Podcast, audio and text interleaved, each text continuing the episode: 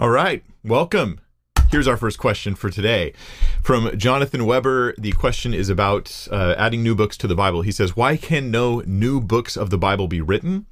Why is the canon closed? Which is um, a question that I think catches people off guard. When you get this question, you're thinking suddenly, I have to prove that the canon is closed. Otherwise, catch this, otherwise, the automatic result is that we're open to new books, even even that it's likely that we should be adding other books to the Bible. Where I have to then ask, well, what verse, what books do you want to add now? Because I couldn't prove it was closed. I'm just talking about normal people on the street when we have these conversations. That's where it seems to quickly go to, right? So, um, do any Bible verses actually say that the canon is closed, that there's to be no new scripture until the second coming? Um, it, it, that's actually a bit of a uh, the, the problem with that expectation that we would actually have a verse that says that the Bible is is closed and there's going to be no no new books added is that any book that that verse appears in, right?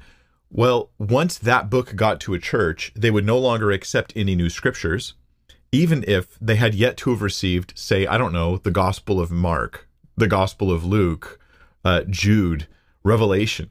Um, you see, Revelation, it's not as though it went out to every church at the same time. Some churches got it earlier than others. And so any book that was to say that would actually would would would countermand the canon of scripture. So that isn't really what we're going to look for. What we're going to look for is some other things. So let me walk you guys through my response to this, um, and you can think about it, see what you think, and see if you think some of these are valid points. I think they are. I think it tells us that we have good reason to think that we can ignore um, new books claiming to be scripture, that effectively the canon is closed. Canon meaning that rule, the, the word canon with one N, it means like a rule, the rule of faith, or, or the Bible is our ultimate rule of what we believe.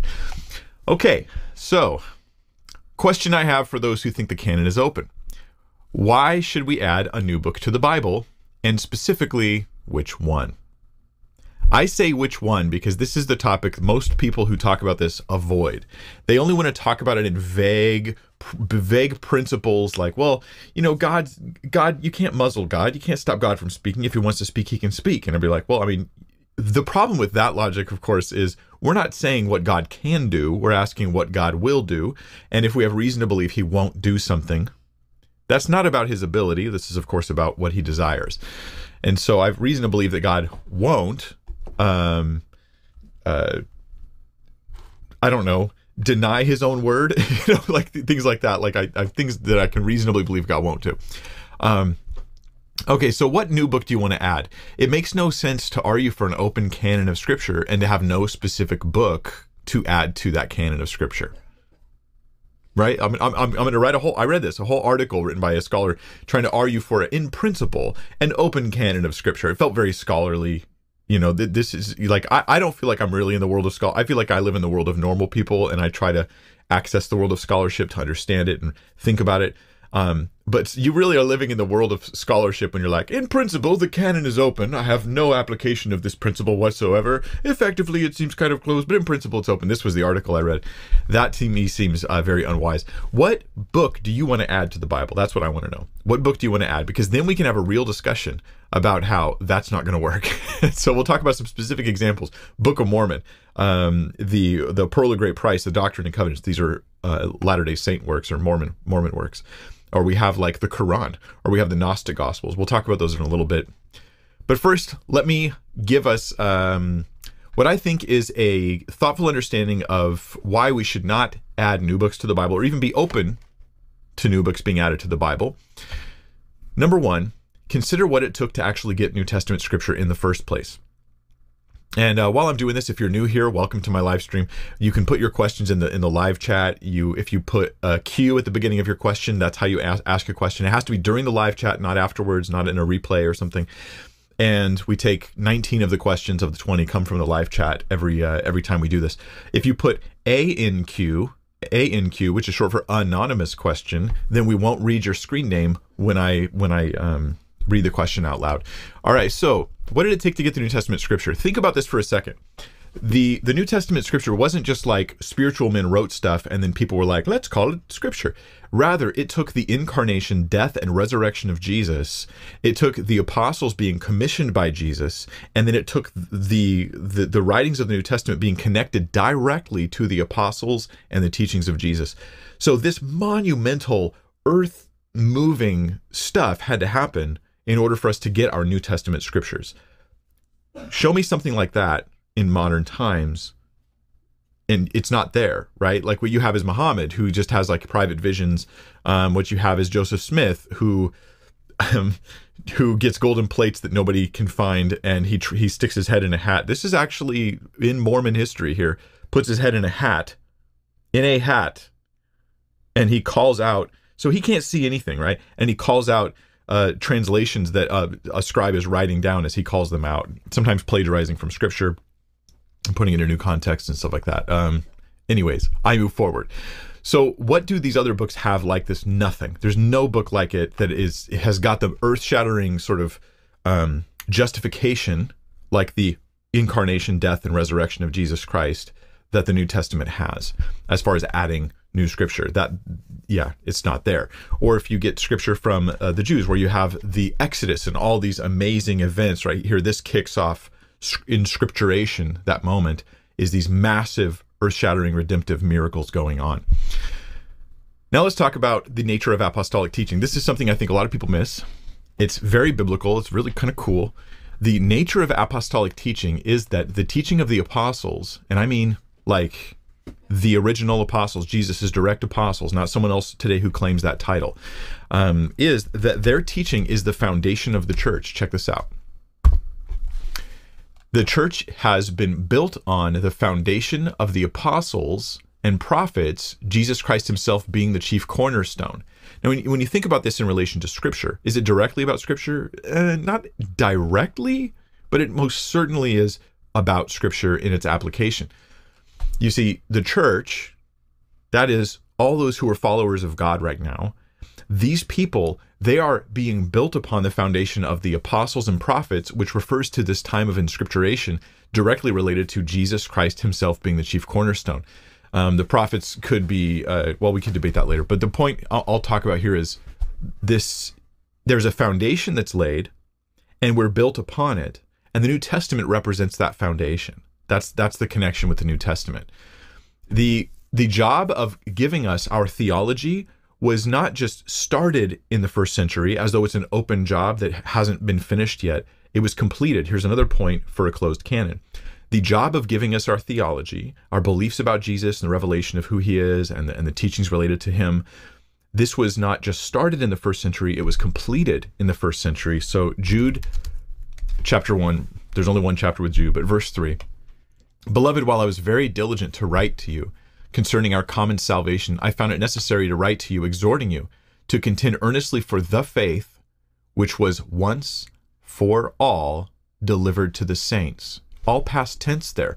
The faith is not here talking about positive feelings of belief, but rather the doctrines that we actually hold to. Okay, that's the faith or the doctrines of the faith. Um, that you're to contend for that because it was once for all delivered to the saints, meaning you don't need to learn it again after you've received the apostolic teaching. You just need to hold on to it. That's uh, that's a preaching about permanence, the permanence of the apostolic teaching. It's it's it laid the foundation, and now our job is to simply hold to it. This implies a closedness about the the process of getting the full teaching of who Jesus is. Does that make sense? I, in my head, it makes sense. I hope it makes sense in your head. Let's look at another verse, Romans 16, 17. Now I urge you, brothers, uh, brethren, note those who cause divisions and offenses contrary to the doctrine which you learned, and avoid them. That is, that the doctrine uh, that they had been taught, which includes the stuff that Paul just wrote them in Romans, because he starts Romans by saying, I'm going to give you guys the knowledge of the mystery of the gospel of Christ that I have received, and he gives them all this teaching, and he's really wanted to. He's he's an apostle laying a foundation here of, of theology which Jude 3 says and they have to contend for. And he's saying the same thing. Hey, man, let this be the rule where anybody who's like, who's not just causing divisions and offenses, but causing them contrary to the doctrine which you learned, That is, uh, when I follow Jesus, it might cause division with somebody, but it's if my failure to follow causes division, that's when I that's when I avoid those people. Okay, that's a side issue, but I just thought I'd mention it for those who know what I'm talking about.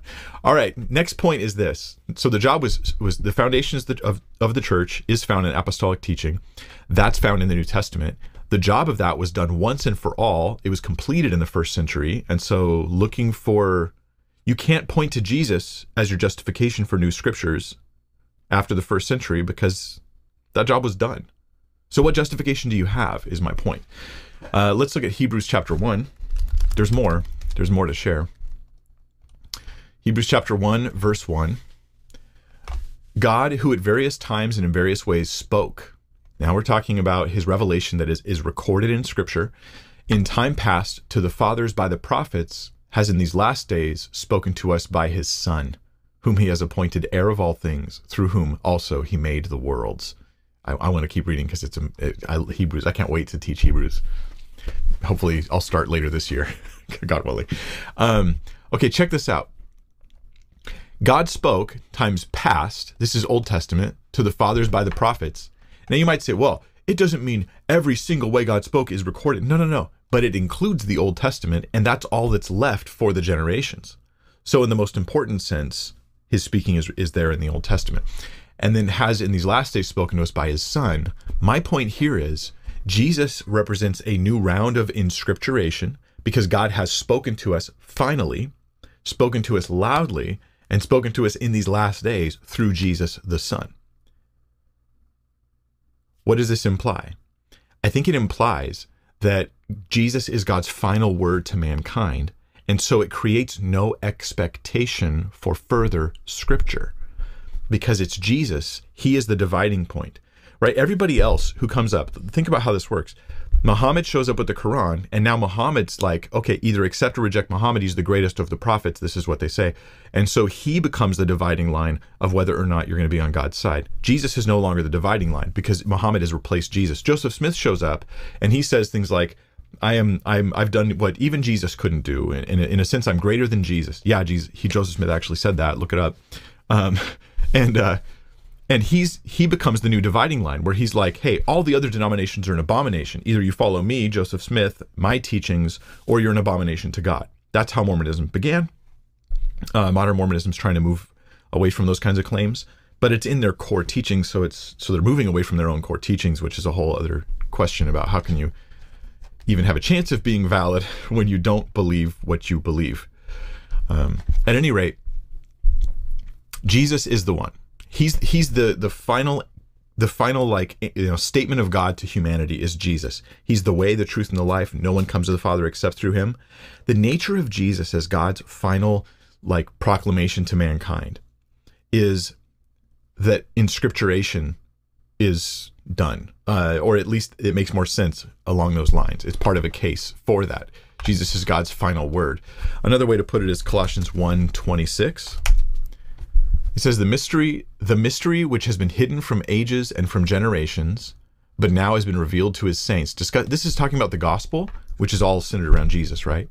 It's a mystery that was hidden. It was prophesied and it was hinted at and it was explained, but but uh, but in with with like a veil, with with um, uh, I, I think the easiest way to put it is Easter eggs, where it's like you you won't get it fully until you see Jesus in person in the New Testament. But once you do, you'll look back and see how God has hidden these Easter eggs all over the place. I, maybe the maybe the term Easter egg is especially appropriate for this because it's you know Easter, you know the death and resurrection of Christ. Um, so this mystery it was hidden and now it's been revealed. the The entire Scripture, Old and New Testament, is a big um, a big story about Jesus ultimately. Uh, not that there's nothing else in it, but the the meta narrative, the overall full narrative is Jesus, Jesus, Jesus. It's not humanity, it's Jesus, right? Because Jesus is is the God man, you know, and he's the one who is is it's created through. He's the one who it's redeemed through. He's the one who is the ultimate judge, and he's the one who's the, the coming king. All of the things refer to Jesus. Jesus himself says this. Uh, on the road to Emmaus, the disciples in the Gospel of Luke, they they actually encounter Jesus in his resurrected body, and he tells them, you know, oh, you um, you're slow in heart to believe all that the prophets have said, and and he then lets them know that everything in the Scripture was was written about him, and it says on the road to Emmaus that he he on this long walk he expounded to them like he did like a survey of Jesus in the Old Testament, so to speak, which is my favorite series I've, I've ever done. You guys could look it up, and there he he teaches them how in all the scriptures it re- it refers to Jesus, how it refers to him and his work, so that the the meta narrative of the Bible is completed. Like if you were looking at it as like a giant story or an episodic, you know, five season Netflix series or something, you would look at it and say the story arc is completed in Jesus. Everything that they set up, they've knocked down. Everything that they prepared for, they have accomplished. Jesus is the full answer here. So the mystery's been revealed. There's no expect there was no expectation for a, a, a third testament, so to speak, or new books. Um, the Old Testament anticipates the Messiah and salvation for the world, right? But it doesn't actually provide those things. The New Testament it it accomplishes all that. And what does the New Testament set up? Here's a great question for us right? Because the Old Testament set it up so that when the Messiah showed up, you're ready for more scripture because he's going to be like Moses and he's going to be a prophet like Moses. He's going to be one who gives us scripture. But the New Testament, what does it set us up for? It sets us up for the second coming of Christ, not new scripture. The second coming of Christ, which will will I mean, maybe you know if God wants to add new written words at that time, that's fine, right? But we're we're obviously not there. So the thing the New Testament expects hasn't happened and anybody else who shows up with books they're they're coming uh, with no prophecy to to prepare us for these people like Joseph Smith who Book of Mormon guy right? He was so aware there was no prophecy about him in the Bible that he wrote literally wrote extra verses in his own version of Genesis. So chapter 50 has extra verses in Genesis. And in this book he writes about himself being um, the, the, Joseph Smith Jr. and how he's going to come and bring new scripture. So he just tried with no manuscript evidence, just tried to write himself into the Bible. Like this is to me, this is alone enough reason to, to say Mormonism has got to be false. No true prophet would do that. Or Muhammad, where they try to find Muhammad in the scriptures because there's no prophetic foretelling for Muhammad for the Quran. So when you look at these verses in context, what where Islamic apologists will try to say that Muhammad is found in the Bible, it's a it's a joke. Like just read it in context. It's terrible. It's nothing like the quality we have in the in the um, Old Testament referring to Jesus, uh, which I have lots of videos on. You guys are welcome to check out. Um, so what else have we got here? Um, there's also some support from history. In order for the New Testament to be received as scripture in the first place, it was required that it was apostolic. This is something that's pretty consistent when we look at the, the, the sparse records there are about the reception of the New Testament as scripture. But there's things like the Muratorian fragment, like the earliest thing we have where there's actually like a list of scriptures. It's probably not complete, but it's there. It rejects the Shepherd of Hermas, for instance, this uh, second century work, and it re- rejects it because it was written uh, in our time, they say, during the second century. That alone was enough of a reason to set it aside, not not as bad, but as not scripture. Why? Because anything that was going to be received as Holy Scripture had to be apostolic, by which we do not mean like Bethel's version of uh, we're apostles today too. Not like, and I'm not saying Bethel's writing Scripture. I don't think they are. I just mean we don't mean that kind of mean, meaning of apostle. We mean Jesus had his specific apostles he directly commissioned. If it doesn't tie to them, either written by them or a recording of their teachings, then it's not apostolic. So there there's a um, there's support in church history that the church has has had this attitude uh, all along, um, and so corporate reception by the church it, it it also seems it seems to go along with with real scripture. I would say if if Christians around the world affirm that something is scripture, like if we've got you know people from all sort of branches of Christianity all agreeing these books are the Bible, all of them, then that's really strong evidence that those books are the Bible. Now I'm not saying here that the scripture, and this is very important for those who want to follow this this debate in detail. I'm not suggesting that Christians can, by virtue of their agreement, that they can create scripture because that doesn't happen. You don't create scripture; only God does. What I'm suggesting is Scripture imposes itself on the church by the work of the Holy Spirit and by its own power. It imposes itself on the church such that the church will find agreement on it. That seems to be the case. Do you catch that? The, the power here is in, in God and in, in His Spirit and in, in His Word. It's not in the church. We're not creating Scripture, we're simply acknowledging it. As in, the canon has always been a closed thing, has always been, I should say, a limited thing. There's only so many books God inspired, and the church is merely discovering these things. We're not we're not creating them. There's a big issue there where a lot of Catholic apologists in particular well, and Orthodox will try to suggest that the church they'll talk as though the church created scripture when they were like, "Hey, these are the books God gave us. Hey, we agree on that," as if they're making it rather than simply recognizing it. Um, let's talk about the historical dangers of new scriptures here before I go to the next question here. Um, the Gnostic Gospels were the first, probably really early things that were impersonating Scripture. Um, so th- these are not just early Christian writings, rather, these are non Christians who are writing things pretending to be Gospels. So they're, they're writing Gnostic or uh, basically uh, ungodly, unbiblical, untrue theology. And then they're claiming, oh, well, yes, Thomas Thomas is the one who wrote this, and yet they're writing over 100 years after Thomas dies, and it's not anything that Thomas ever would have said, historically speaking. So these Gnostic Gospels, they, they tried to be new scriptures. They were rejected by the church. The Book of Mormon, Doctrine and Covenants, Pearl of Great Price have tried to be scriptures. They've been rejected by the church, rightly so. Clearly, um, whatever uh, Joseph Smith has going on, it's not scripture. Um, uh, Islam the, and the and the Quran attempts to bring in new scripture. So what we're what we're saying here is every attempt I know of where someone tries to make a real real effort to add scripture to the Bible where there's like a full-on movement about it it it at least the majority the vast majority of them it seems that they're very obviously attempts to hijack Christians away from the truth of Christ such that all these scriptures about holding fast to that which you've been given they would apply to those situations meaning the Bible refutes them um, let's let's answer this question now. What theoretically could be new scripture? Like, let's just say theoretically, theoretically, what would it take for you to accept something, some new book, Mike, as scripture? Someone could say, "Well, Mike, you think that there had to be this sort of amazing work of God, kind of like with the Exodus, that that that um, that." was this amazing work of God, or with with Jesus' death, resurrection, uh, this amazing work of God, that that kind of like helped kick off inscripturation was something of evidence.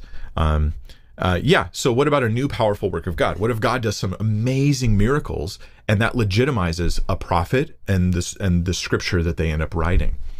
Um, I think actually no, because it's not just amazing miracles. I have two answers to this. One is the Bible doesn't predict those people. Like, show me in Scripture where that's predicted, because ever since God first gave us the initial scriptures in the Old Testament, it's Jesus didn't just say, believe me because of what I say. He says, believe me because Moses wrote of me. The, even Jesus himself, with all his authority, he appeals to the Old Testament to validate his own words. Okay, he didn't have to, but he did so. Why? For your sake and mine, so that when other false prophets show up, even if they have miraculous works, I don't know, I don't know why I said miraculous, but mirac- miraculous works. Now I can't say that word ever again. Um, that they still are not legitimized merely by the miracles. It's one of the elements, but it's not the only one. So we don't have that. Uh, in fact, the New Testament actually warns against false preachers, false prophets, people who come with false signs and wonders. So, yeah, that alone would not legitimize a new work. What about like if I found a lost letter of Paul, Mike? And it was Paul's letter to the Laodiceans. He mentions that, you know. So and then we somehow prove that Paul wrote this. And then then do we do we incorporate this old letter into scripture? And I would say this is like a true dilemma that will that will almost certainly never happen. because here what we'd have is if it was really Paul, we have an actual apostolic teaching. And it's in the form of other things that we that we did receive in scripture, like the other letters to the Ephesians, Colossians, Philippians, those types of things. And so, and it's written is written by Paul, so that that would seem to lend itself. The only strike against it would be, um, I guess, these two ideas. Um, should we think that every single thing Paul wrote is scripture? No, probably not. I, I, it does just because someone wrote scripture doesn't mean everything they ever wrote is scripture. That doesn't follow. The second issue, so at least that opens the door to there being a problem with that. Um, the second issue is it's clear that the Holy Spirit did not see fit to preserve this for all people for all time. And so you'd have to wonder um, what category you would want to put this, this this lost letter of Paul, which we will almost certainly never discover. Not only this, but we would have to really be be have a lot of good evidence to think that Paul actually wrote it. This far removed, a sudden new discovery, we'd have to have a lot of good evidence to suggest that he actually written it. Uh, but yeah, why did the Holy Spirit leave it out if that was something he wanted for us to have? God's certainly sovereign there. We would have to answer that question. Um, so that would be a challenge. But you can always come up with weird hypotheticals that are outlandish that are not likely to ever happen. Um, in all practical in all practical measures, the canon of Scripture is closed. I believe. Can God still speak uh, prophetically or something? Yeah, but just because God shows you, God shows you something. Hey, I want you to be a missionary over in uh, in Uganda, and you go, okay. Does that mean you're you're you're writing Scripture now? I have to add that to the Bible. No, that's a silly approach, and I reject that. All right, let's go to your guys' next questions. I hope that helps answer that one. Number two. Yeah, the first one's a lot longer than the others, but that's how it always is because I spend time working on that one, thinking about it. Um, question two is about First Peter, but before I read it, I want to let you guys know I got a new camera. Okay, it's been it's been on back order for a while. I've been wanting to get a new camera. I know we've had issues with it blurring in and out all the time, and I got the new camera. And if it's working right with this new autofocus system, ah, am I still like you're not getting the background? You're actually getting me, even if I like move around a little bit. I hope. um, anyway, that's that's good news. That's good news. And and I got I got this little little globe here because I think it looks cool. Decided to set the gummy bears aside. I know, I love the gummy bears, but I don't really eat gummy bears much anymore. I've been eating so much less candy. Um, I thought I, I I won't tempt you all too much with just leaving a jar of gummy bears. I have it around here somewhere, but I'm actually going to throw it away. They're super old. They're kind of gross now. okay, so question two. Joanne Parillo, uh, 1 Peter 3, verses 5 through 17 is the scripture reference she gives us. So we'll get that ready. 15 through 17.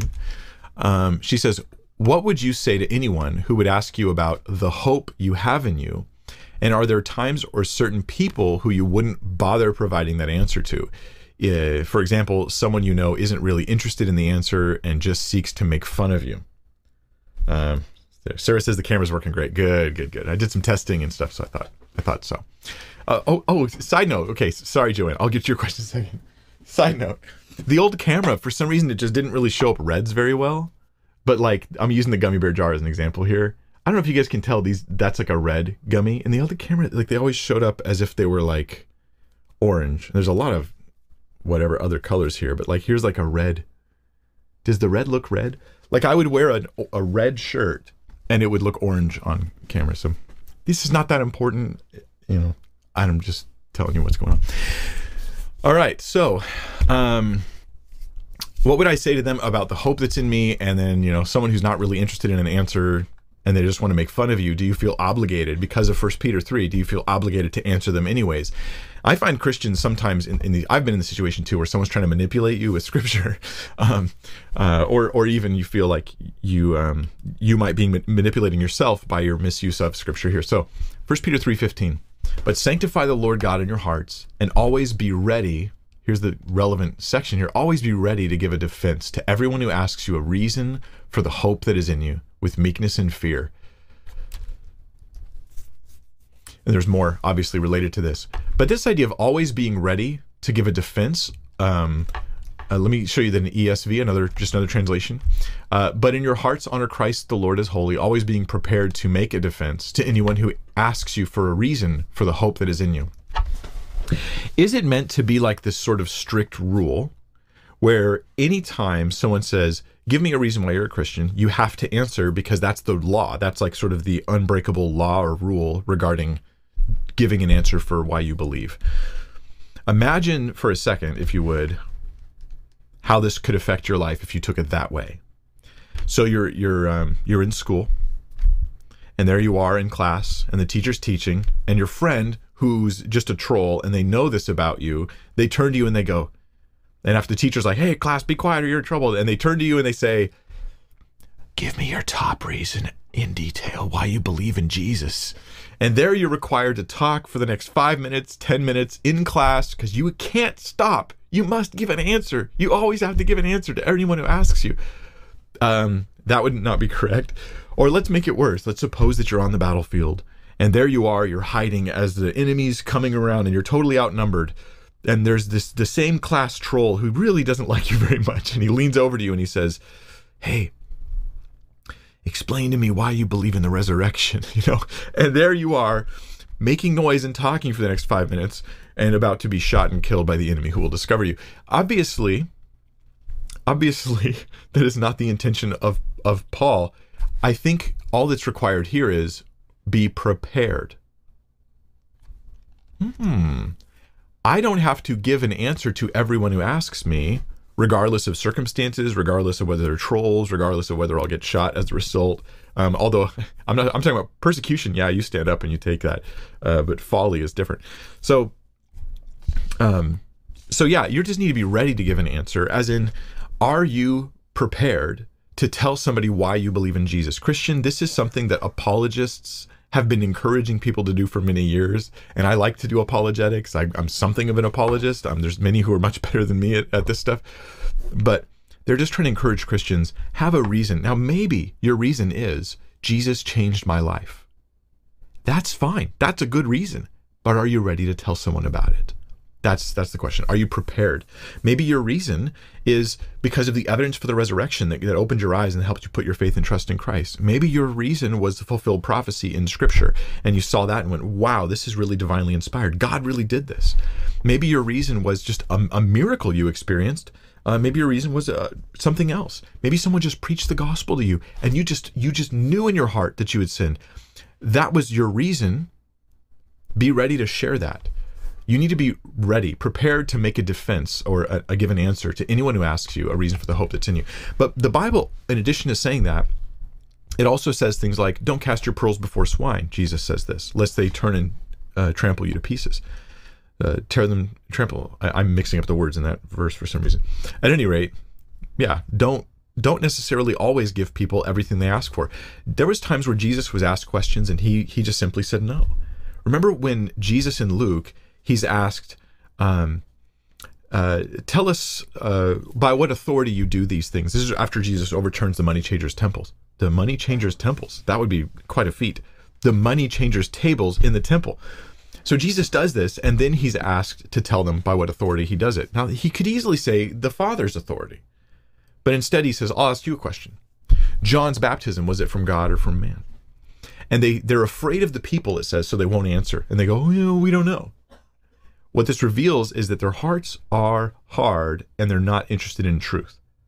So Jesus says, Neither will I tell you by what authority I do these things. Then he tells them a parable that answers their question, but in a way that they can't use against him about the, the, the vine, the, the vine owner, uh, the owner of the vineyard who sends servants and finally sends who? His son, whom they kill.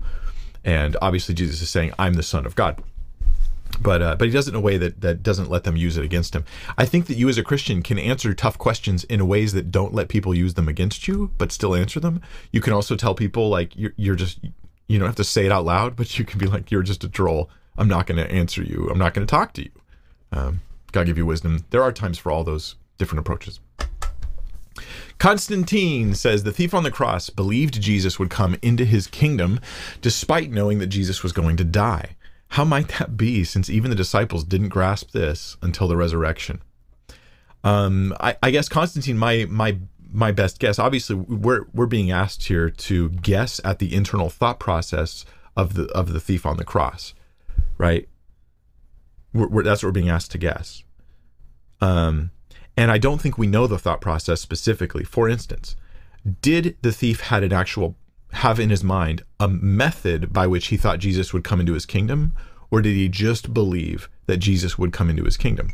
Right? Because he says to the Lord, "Remember me when you come into your kingdom." So what was what was the thief thinking? Was he thinking maybe Jesus would come off the cross? Maybe they would try to kill Jesus and it wouldn't work. Maybe that Jesus would die and rise again. Or maybe that he was thinking maybe he had heard like because there were people that thought this in like I think the Qumran community that there were two messiahs. One of them would die, and one of them would uh, would would uh, would not. And so that there was these two, and, and they believed in a resurrection. Maybe he thought Jesus would be raised in the last day, and that he was the Messiah. I'm just, I'm not saying he thought this. These are all possibilities.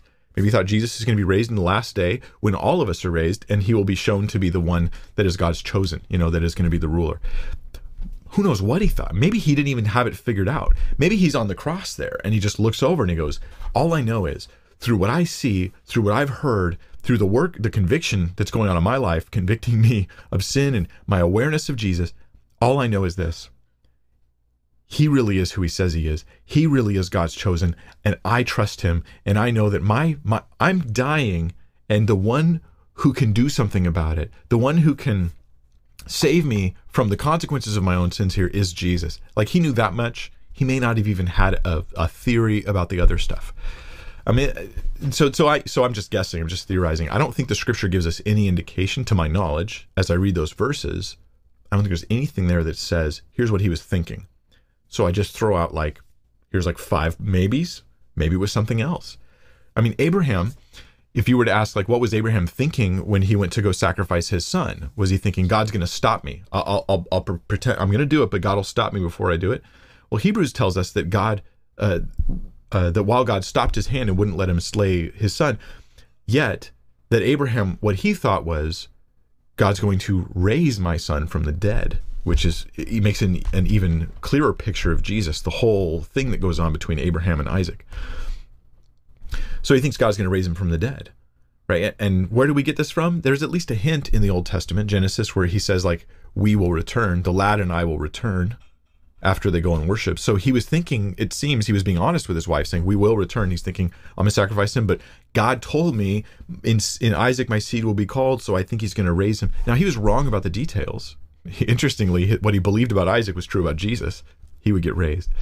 Um, but he believed nonetheless. So even if the thief on the cross didn't know the details of the resurrection of Jesus and how he would come into his kingdom, he believed that Jesus would. And I think that that was good enough. Um, so interesting question to think about.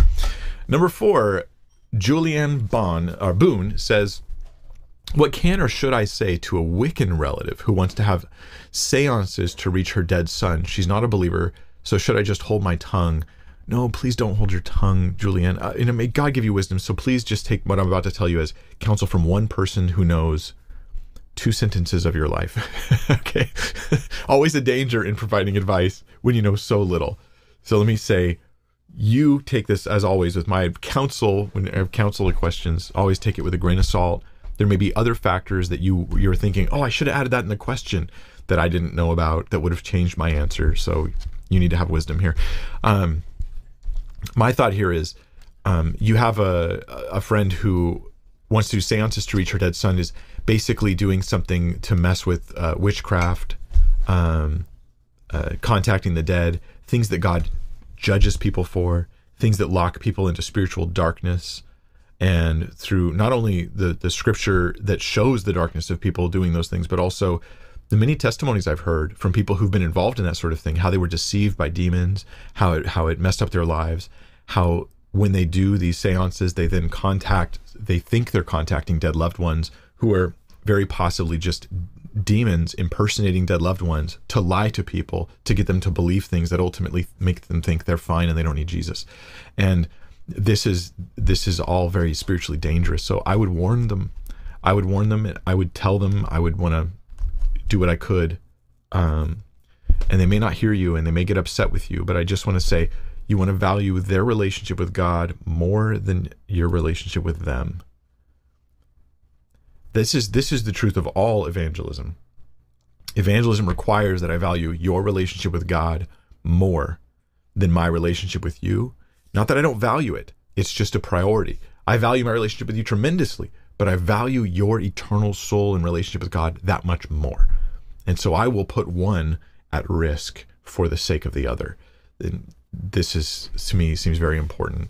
How would you approach her? Um, you, know, gotta give you wisdom. There's lots of different ways to do these things. You could take her out to coffee. You could go, um, just go with scripture. Say hey let me just read scripture scripture after scripture after scripture. Sometimes just quoting the bible to people about the uh, the the badness of all of these things you know do not contact the dead. This is an abom- this is abomination before god. Like you just quote the scripture. Sometimes that's very powerful for people.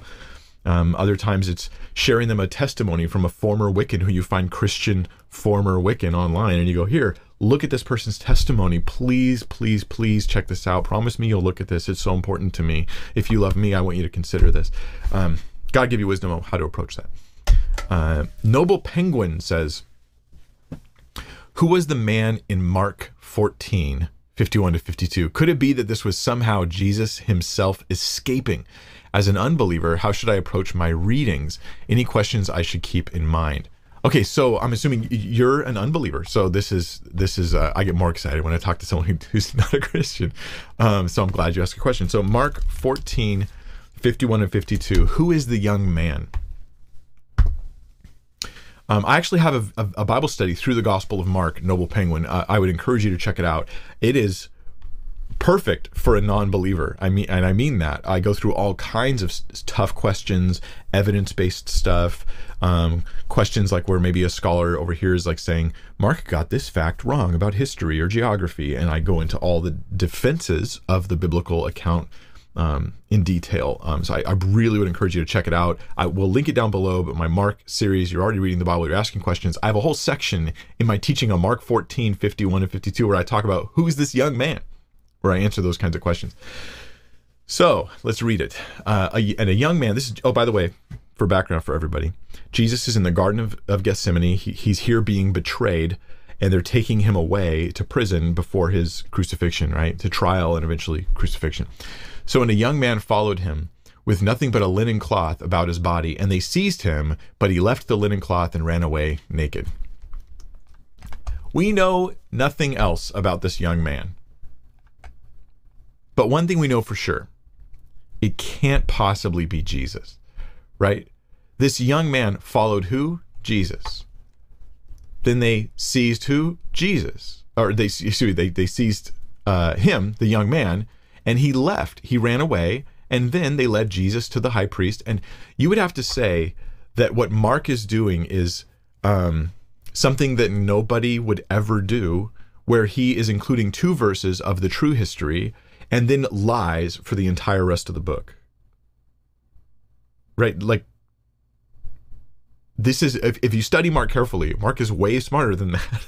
and, um, this is this is is it possible? Like this is where someone goes, well, isn't it possible? Isn't it in the realm of possibility? And be like, but isn't it possible that you're just a brain in a vat, and that all your thoughts are just stimulated by like electrodes going into a, your brain, and none of this is even happening? Isn't it possible that English doesn't mean any of the things you think it means, and you've been just misunderstanding everybody in ways your whole life that just conveniently seem to work out, but yet left you knowing everything wrong in the world? Isn't that possible? But like the mere possibility is pointless unless it involves probability. Zero probability here. Um, so the young man, who is he? Uh, there's different theories on this. One theory is that the young man is Mark himself. Uh, perhaps this is Mark. He's he's not a disciple. He's just a random guy, and this could be the way that the author Mark, who was probably recording um, what Peter had been teaching, what Peter had said. He's just the one writing it down. That he may have been saying, "Oh yeah, I w- this is my way of saying, hey, I was there too, um, and this is what happened to me." This is not. It, know, it comes off as comedy, and I get that it comes off as comedy to us because we don't. We, we read this passage not knowing the gravity of the moment. Jesus is being betrayed. Okay, that's kind of not comedy there. Um, people are in danger. There's a chance that they'll be killed, and this young man who was following Jesus, he leaves, and it, there's a sense of even a, a, shamefulness there that he fled and ran away naked. It what I think it does is it helps communicate the terror of the moment when Jesus was betrayed. When they're to the disciples, they're at the apex of Jesus's movement in their minds. He is about to take over. Even though he's like, I'm going to be crucified, they don't get it. They think he, maybe he's speaking metaphorically, maybe it's a parable, whatever reason, they just don't get it they're like, the Messiah is going to enter into his kingdom. He's going to take over Israel. This is what the popular people are thinking. And then he's going to lead a revolution against Rome and he's going to establish God's kingdom and and we're going to we're going to have more glory than in Solomon's reign. In, in Israel. This is what they're thinking because they have their eyes on the things of men and they don't understand the plan of God for your for your sins to be forgiven, not just for your kingdom to get big. And and so there they are at this apex. They're like, man, he just overturned the money changers' tables. He's over here doing all these things. He's teaching. Look at how many people are following him. This is it. This is the moment. Our revolution is coming. There's plenty of people feeling that way. What the garden leads us to is this point where all these expectations suddenly start just breaking entirely. Jesus has been predicting throughout the book this is not what I'm going to do. They don't get it because they, before he was even born, the people have messianic expectations that are not just biblical, they're cultural. Tons of things they're expecting Messiah to do. And they never got they never got shaken free until the death of Christ, until his death and resurrection. So then this is like that the big corrective moment where boom, now you run away in terror, confused, naked, all this stuff. Um, anyway, I think it's a powerful thing. Um, yeah, but check out my, my Mark Bible study verse by verse through the whole book. I think I think you'll get you'll really enjoy it. To be honest, Noble Penguin, and I pray that the Lord leads you to Himself, and that God works not only in your mind but in your heart to lead you and direct you to the truth and the goodness and the salvation that there is in Jesus Christ. That you could be like that thief on the cross, who's like, I don't know all everything, but I know that I believe in Him. All right, it's question number six from David Drake. Is there a process um, you go through to understand parallel prophecies? Parallel prophecies. For example, 2 Samuel 7:14 seems to be about Jesus, but clearly not completely because he doesn't commit iniquity. Thank you. Okay, let's look at the passage. Um, okay, let me back up. We're gonna have to read a larger section because this is this is where God is talking about um, about the descendants of David, um, and and and it is messianic. It's messianic in nature, but is it really directly about Jesus? So I'm going to read it in, in context. We'll read it straight through. That way, you guys can feel the same thing the questioner feels here on this issue. David feels uh, about this. Like, wait, I thought it was about Jesus. Then I get to verse 14. I'm like, huh? Okay, now when the king lived in his house and the Lord had given him rest from all his surrounding enemies, the king said to Nathan the prophet, um, okay, he's like, hey, I want to build a temple for God. And Nathan's like, go do it. And then God tells Nathan, like, nah, I didn't say do that. He doesn't get to do that. He's a man of blood. And then Nathan comes and he's like, yeah, no, you don't get to do that. Okay, I'll skip ahead a little bit. Um, now, therefore, thus you shall say to my servant David, Thus says the Lord of hosts, I took you from the pasture, from following the sheep, that you should be prince over my people Israel. And I've been with you wherever you went and have cut off all your enemies from before you. And I will make for you a great name, like the name of the great ones of the earth. And I will appoint a place for my people Israel and will plant them. It's, David was like, I'm going to build a house for God. God's like, look, I'm the one who's going to do these things for you. So that they may dwell in their own place and be disturbed no more, and violent men shall afflict them no more as formerly, from the time that I appointed judges over my people Israel, and I will give you rest from all your enemies. Moreover, the Lord declares to you, that the Lord will make you a house. Uh, he's like, I want to make a house for the Lord. And God's like, No, I'm going to make you a house, David. I'm going to be building you a house. When your days are fulfilled and you lie down with your fathers, I will raise up your offspring after you, who shall come from your body, and I will establish his kingdom. Now that sounds like Jesus, doesn't it? But it could also be Solomon. So what is it? Let's let's read on. He shall build a house for my name. He shall build a house for my name. Well, that could be Jesus and Solomon, right? Because Solomon builds the actual temple, but Jesus, he says, tear this down this temple and I will rebuild it in three days. And he's talking about his body. So he builds the temple, and the church is the temple of the living God, such that it replaces the need, the need for a physical temple in Jerusalem. Um, so which one is it? And I will establish the throne of his kingdom forever. Well, forever could mean for a long time. Um, forever could mean eternally. But the throne is ultimately Solomon sat on the throne, but Jesus ultimately sits on the throne as well. So that could be about both. I will be to him a father, and he shall be to me a son. Again, this, this could be about both. I will discipline him with the rod of men, with the stripes of the sons of men. That's when? When he commits iniquity. Okay, well, that can't be Jesus. And this is where you suddenly go, okay, well, this, like, how is that about Jesus? Um, I think that you look at this passage, and there's so much that's like Jesus, but it but it's directly about Solomon. When he commits iniquity, There, I will discipline him with the rod of the sons, with uh, the rod of men, with the stripes of the sons of men. But my steadfast love will never depart from him, as I took it from Saul, whom I put away from before you. And your house and your kingdom shall be made sure forever before me. Your throne shall be established forever. And that's what Nathan said to David.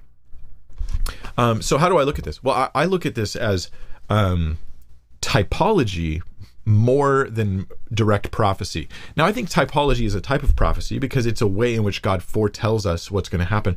But uh, what the term I've used, and maybe this is helpful to people, hopefully it doesn't confuse them, is one to one prophecy, as in here's a prediction and then here's the fulfillment. So we have this like Ezekiel's destruction of Tyre is one to one prophecy. Um, this is a prophecy about a specific event, boom, it happens. Then we have what I would say is typology and there's a lot of typology in the Old Testament. Okay, there's there's one to one prophecies even about Jesus, but there's also a lot of typology. And sometimes the two blur together. So like Psalm 22, this is where typology and prophecy blur together, such that it's in my mind more along the lines of plain old prophecy, but there's typological elements in it. So I, am just saying it's it's there's a continuum there. God's not constrained to like only have one kind of literature, only one kind of expression. Uh, in the in the fullness of the Old Testament, it speaks of Christ, and typology is one of those ways. So Solomon is the son of of David, and the Messiah is the son of David. the The typology of the son of David was understand understood by the messianic expectations of the Jews before Jesus shows up. When they call him son of David, while Solomon was initially the son of David, they think the phrase son of David refers to the coming Messiah as well. So they see that there's this sort of bleed through from one to the other. But when you see what David and Solomon do with the temple, it's it's neat stuff. So the so David he actually plans the temple. That's what this passage is about. The son's going to build the temple. David plans the temple. He he gets it ready, but Solomon's the one who actually builds the temple. David plans it, Solomon builds it. So the Father sends the Son, and the Son, in, in Jesus' case, he does all the things the Father prepared for him to do. He's like, I only do the things the Father shows me. So he's the one following the direction, so to speak. David is not the one to actually build the temple because it was built with he, his life has been stained with blood, so to speak. Um, Solomon, though, his life was sustained with peace. This is to picture Jesus as doing the the building of the the temple, the body of Christ, the salvation of souls through peace and not through violence towards others. He will suffer, but he won't cause them suffering. He won't cause pain. There's all these neat things that go on between the two. Um, Jesus, however, did not commit iniquity in verse 14, but there's a connection such that when we committed iniquity, Jesus was disciplined, right? Jesus was the one who suffered when we committed iniquity. How, where do we get that? We get that from like Isaiah, um, Isaiah 53. You know, we're, we're reading about this Messiah character who he has done no harm, he's done no sin, but he suffers for the sins of others as a sacrifice and atonement for them. And it's this powerful, powerful stuff. So I'd say it's directly about Solomon, but it's definitely typological about Jesus. Maybe that helps. Number seven, uh, Jared. Oh, by the way, back up real quick. I have a study on Matthew and how Matthew uses the term fulfilled because he uses it for both prophecy, direct prophecy, as well as typology. He uses it for both. I will link that below as well.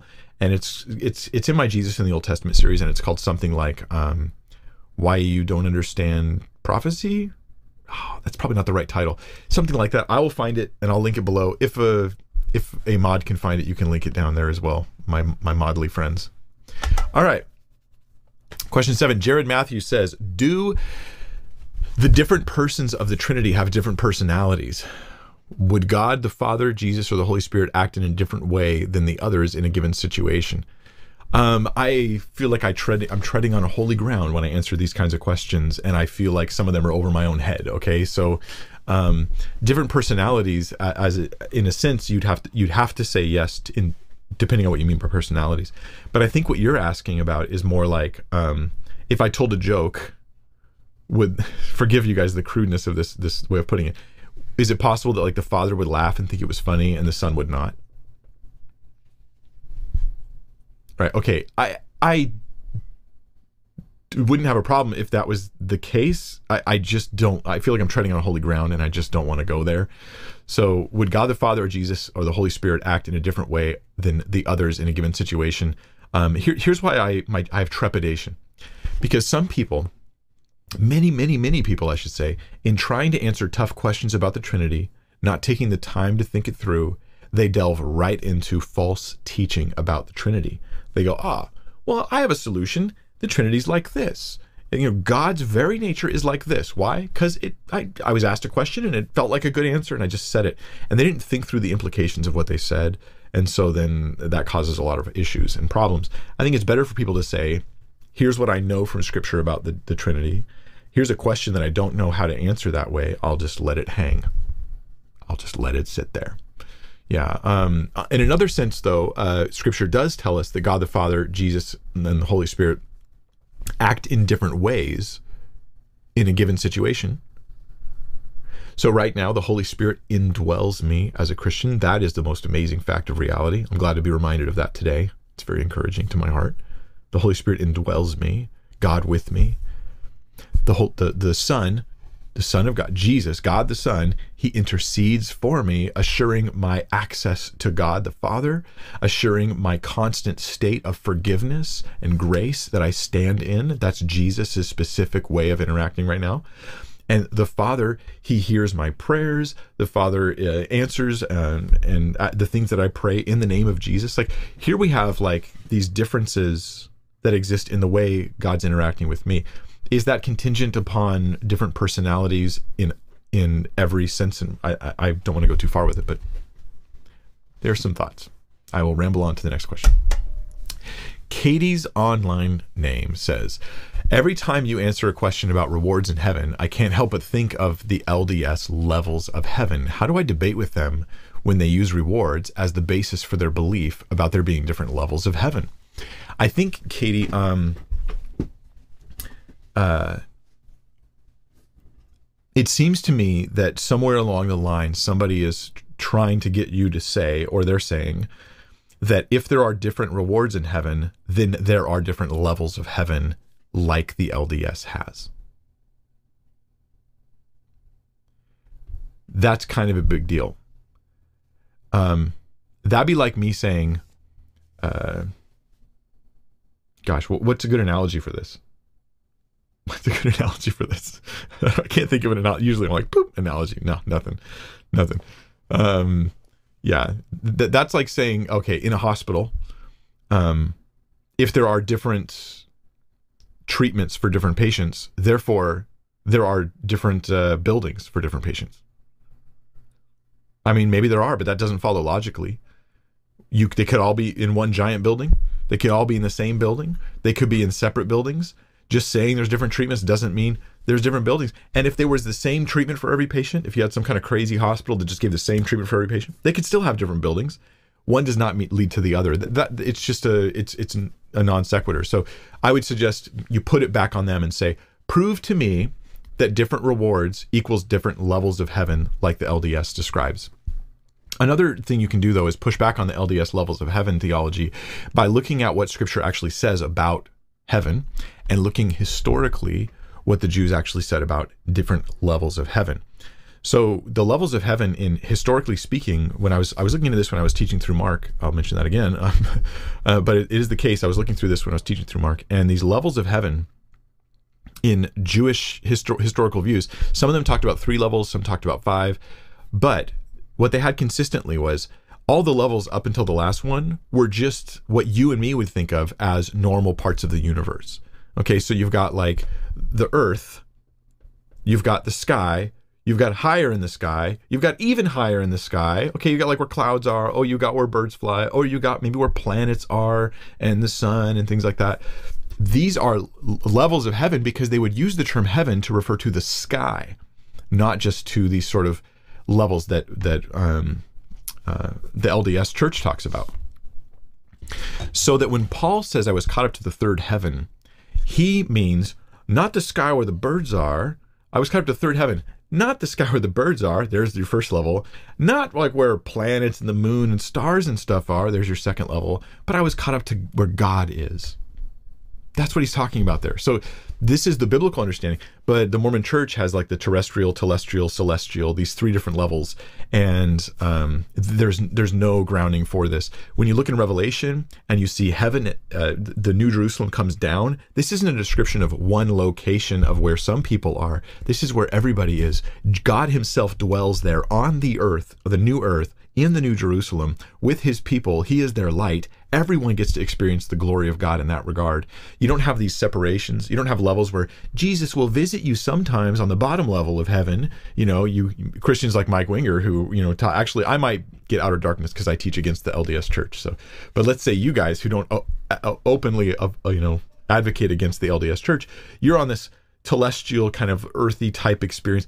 Jesus might come and visit you know, one of these other levels. Is he does he even visit the bottom one? It's been a while since I looked into it. He visits one of them. Maybe it's the bottom one, uh, but that's not the description that we get in um, in the Bible. No, no, we're just we're with him.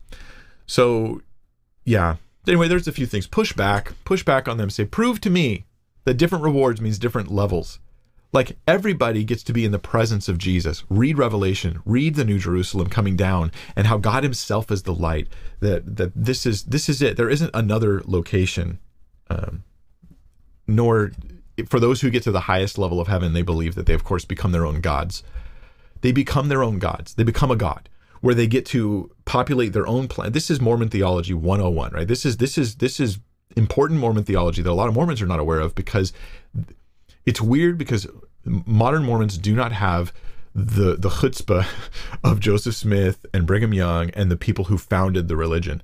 They were not ashamed of these things. They didn't hide them. They didn't. They thought this was like important teachings they believed.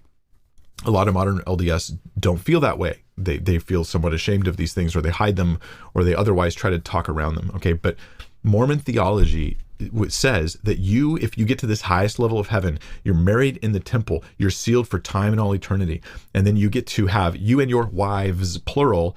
Hopefully, you have plural wives. According to Brigham Young, you really should be a polygamist. Ideally, you have multiple wives, you get married in the temple. And you might think, well, modern Mormonism doesn't do that anymore. Well, for now, they don't. I, I wouldn't be surprised if they brought it back the way that U.S. is moving towards sexual depravity. Mormonism will say, hey, polygamy, why not? Right? Um, but uh, but they still practice spiritual polygamy in the church. This is still going on. This all relates to the highest level of heaven. Because if I get married and my wife dies, then I get married to a second wife and we're sealed for time and all eternity in the temple, then she dies. I get married to a third wife and she dies. Now I have how many wives in heaven? 3. 3. So if you're if you really want to be a good Mormon, marry really old women so you can get lots of wives in heaven. Um, at any rate, you then die and you go to your celestial experience where you get to now have your three wives, so to speak, or however many you've got, and you get to make spirit babies, and you need to make lots and lots of them because these babies are going to populate your new planet where you're going to be the god of that world so they can worship you. This is the old lie, you shall be as God. This this is this is the highest level of heaven. This is the highest achievement. This is what Joseph Smith gets according to Mormonism. Is in Mormonism is not Joseph Smith I say this because I know a lot of Mormons uh, push against this, like it's not reality. Like you have to convince them to believe what they're supposed to believe before you can tell them that what they believe is not true. Um, it becomes a very difficult battle. Modern Mormonism is, is swings wildly liberal uh, in regards to their theology that in ways that makes it difficult to talk to. But but Joseph Smith, as far as Joseph Smith's teaching is concerned, he dies. He's got a whole bunch of wives in heaven, whole dozens of them, and they are making babies for eternity. And then he's going to populate his own planet, and now he gets to be worshipped, and the process starts all over again. Um, so where does the Bible talk about that level of heaven? um, nowhere, nowhere, because it doesn't exist. No, we're all just in the presence of Christ. Question number nine. Becca Whipple says, Can a Christian still struggle with submitting completely to God, or is that a symptom that you're not truly saved? Becca, um, you can, uh, okay, from my own experience, if you can't have that struggle, then, and that means you're not saved, Becca, that means I'm not saved. That means I'm not saved. And that means every Christian I've known really well, really well, like where you get to know sort of their, some of their struggles, then they're not saved either. I think that a, a, regular battle is assumed in Scripture when Paul says like um, uh, crucify the flesh, mortify the flesh rather.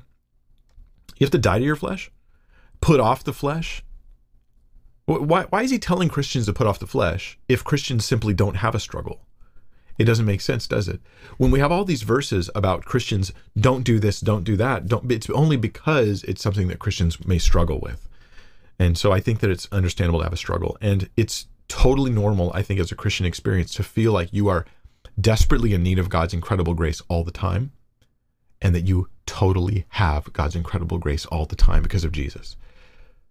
There are times where someone's life is in such rebellion to God that it makes you go, is their faith statement genuine? Do they really believe what they say they believe about Jesus? Is this a dead faith or is this a living faith? James talks about that. Um, James chapter 2. But I don't think that the solution is, oh, so I have to be a sinless Christian and then I'm and then I can have confidence I'm saved. No, no, no. You have to be a genuine Christian. James is about genuine faith versus fake faith. And one way to spot it is a wildly rebellious life. Um, uh, how do you define this? I, I don't know, but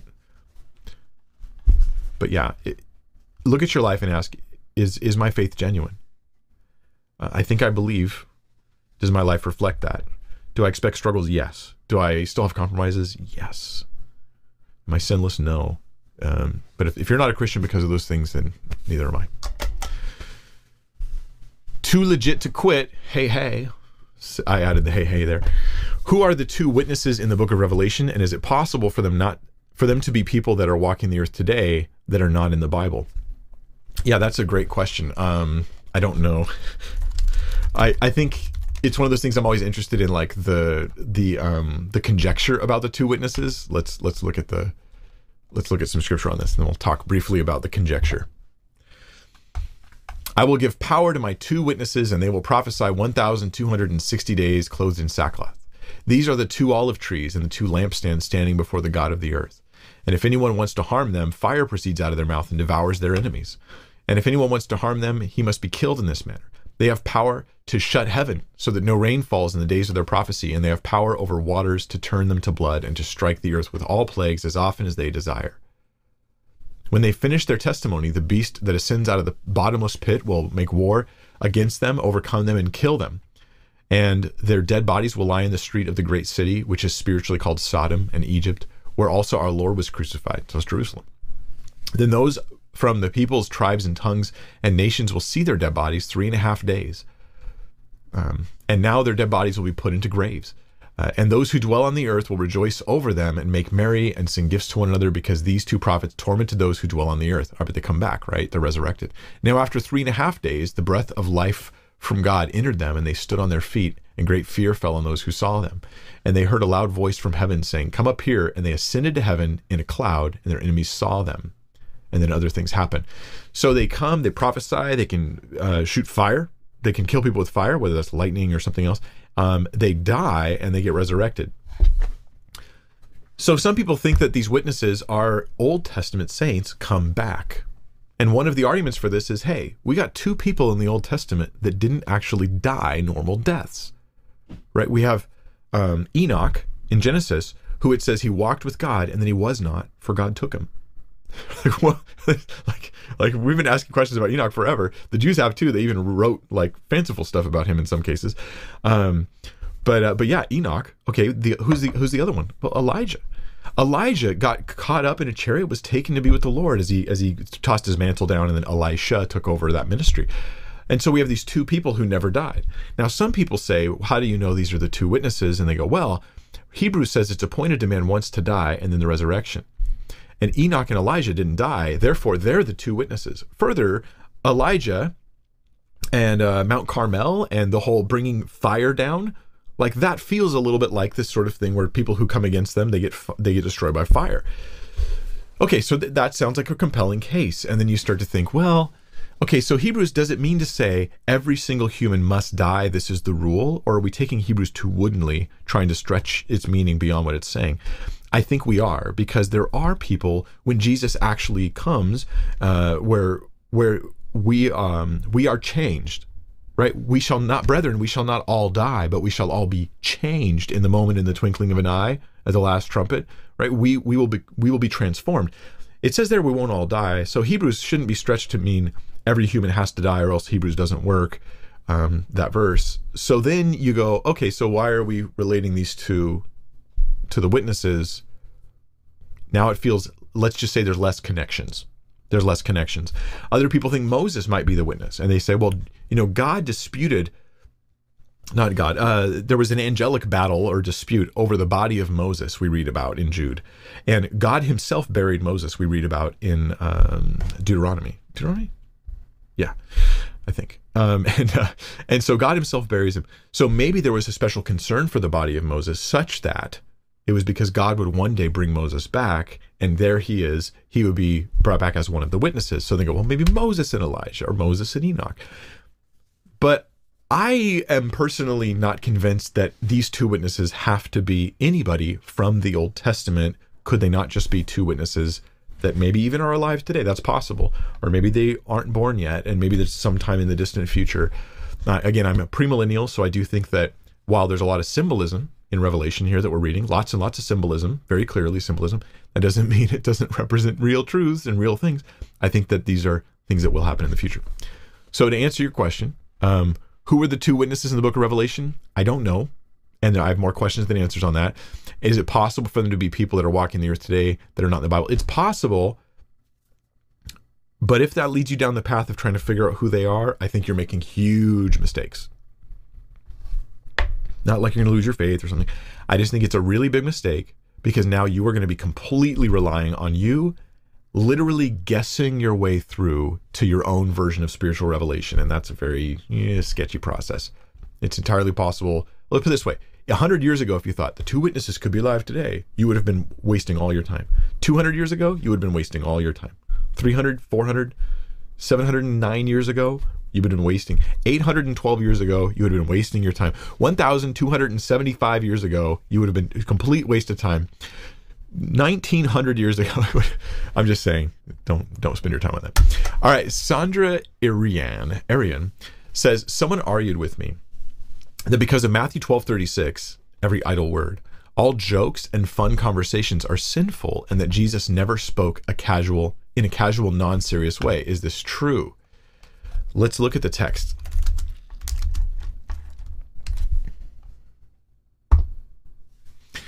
But I say to you that for every idle word men may speak, they will give account of it in the day of judgment. Hmm, let's back up just a little bit. Um, brood of vipers, how can you, being evil, speak good things? For out of the abundance of the heart, the mouth speaks. A good man out of the good treasure of his heart brings forth good things, and an evil man out of the evil treasure brings forth evil evil things. But I say to you that for every idle word men may speak, they will give every give account of it in the day of judgment. For by your words you will be justified, and by your words you will be condemned. Now let's look at that word, that phrase "idle word" in another translation here. That was the New King James. Here's the ESV. Um, I tell you, on the day of judgment, people will give account for every careless word that they speak. That's interesting. Um, let's look at the NIV. Everyone will have to give account on the day of judgment for every empty word they have spoken. That's interesting. So the, the nature of the word seems a careless word, empty word, idle word. Um, does that refer to joking? Is is humor in that category? Well, while I don't, off the top of my head, I, I don't I don't immediately think of a joke that Jesus made in Scripture. There may be maybe five minutes from now I'll go, oh yeah yeah, there's that and that. But there are definitely jokes in Scripture, and they come not only from servants of God like Elijah, who was joking and mocking the false prophets, but they come from God Himself. God jokes actually in scripture. It doesn't happen super often, right? But it does happen where God is actually mocking like false prophets and uh, idol worship and read Isaiah around chapter 40, 41, 42, where there's actually mockery of these different, of these different, uh, different people. So what, what are we to take of this? Um, well, we, you, you'd have to say that joking isn't an, isn't always an idle word or a careless word or an empty word that would be that would be the the application. You'd, you'd have to say that. Maybe joking has a purpose. Maybe joking has an intent. Maybe humor is valuable in and of itself. That God gives us laughter to make the heart glad, which is what Proverbs says. Let me actually let me share with you that scripture.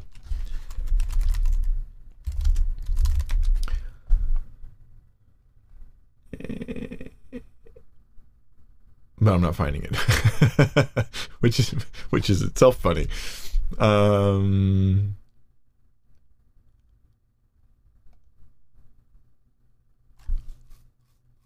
I'm curious now.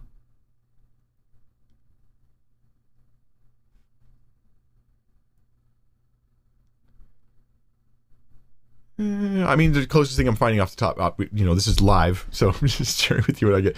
Um, Psalm 126 uh, says, When the Lord brought back the captivity of Zion, we were like those who dream. Then our mouth was filled with laughter, and our tongue was with singing. and they said among the nations, The Lord has done great things for them. Uh, the Lord has done great things for us, and we are glad. Um, here we get like a, a celebratory laughter, um, laughter that's just so lighthearted and, and enjoying things. Um, you guys probably put it in the live chat versus I'm thinking of that I just can't find. So, so anyways, laughter cannot, you know, and joking cannot inherently be bad. God does it Himself. What did Jesus then mean when He says every idle word, every careless word, as we read about those things? Well, in context, He's talking about specifically statements that are made against Jesus. And this often is the case where people who want to scoff against God, against Christ, against His truth, they do so with with um, light speech, speech that they, they feel is very light, that's actually very harsh. Oh, well, if God's real, then blah, blah, blah, blah. Like the, those kinds of statements that feel like they're just throwaway statements. They're just statements people make. Well, if God's, you know, if God's good, why, where did he outlaw slavery in the Old Testament? And there's statements like this that these people will actually stand before God one day and be judged for. That's what Jesus is saying. Like, hey, your heart is speaking, your mouth speaking what's coming from your heart, and you will you will do with every word. I think the reason why he adds the phrase idle word and careless word is even the words that you don't remember, even the words that you don't you don't you don't care about, even the words you just said casually because you just didn't have anything else to say, you will be judged for those things. It's not to say that um, you can't like go talk to your spouse about something that's kind of pointless because you're just making conversation. I'm not. It's not saying that. I think it's suggesting that it's if those casual, careless words were actually bad, even though you thought they were nothing, they were no big deal, God's actually going to deal with you for that too. Um, but I, I joke all the time. Like right here, my shirt says "Stay Cool," and it has a pigeon on it. Right. Yesterday, I opened my closet. and There was a new shirt there, new few new shirts my wife got me. And, uh, "Stay cool." That is an absolutely pointless phrase on a, relatively pointless shirt. I think it's funny. I don't think there's any judgment for that. Um, yeah. Let's go to question number 12. Shannon says, Do we still need to forgive others if they don't ask for forgiveness? My grandma believes that as Christians, we don't forgive unless the other person repents and asks for forgiveness. Um, Shannon, I'm going to say something that a lot of people are going to have a hard time with. I think there is some truth to this. I don't think it's easy to explain. It's not blanket truth, but I'm going to explain it in the way that I understand. Forgiveness is not fully accomplished unless a person is repentant and restored. That's exampled in the gospel itself. Jesus on the cross, he's got it. You know, he, I like what one pastor used to say uh, that I had used to say. You know, he's got this cross posture. Jesus has his arms out on the cross. In in a sense, it's like a metaphor for saying Jesus is welcoming. He's like, I'm dying for your sin. I'm I'm paying for your sin, and I'm off did he forgive everybody? No, he offered forgiveness to everybody. How would they receive the forgiveness? There was an attitude of repentance. Wow. Then Ephesians tells us, forgive one another even as Christ forgave you. So does that mean that I I don't have to forgive unless they repent? Well, in a sense, yes. But this is so quickly abused because they forget the first half of what I said. I die for your sin. Jesus, you know, here he dies for our sin, he suffers for our sin, and he offers us complete forgiveness. Is the offer there? That's what I want to know. Um, is the offer there? If the offer is not there for forgiveness towards somebody else, if you're not hopeful that they'll come, then then I'm not saying oh oh you evil person. I'm, what I'm suggesting is this: like at least this much.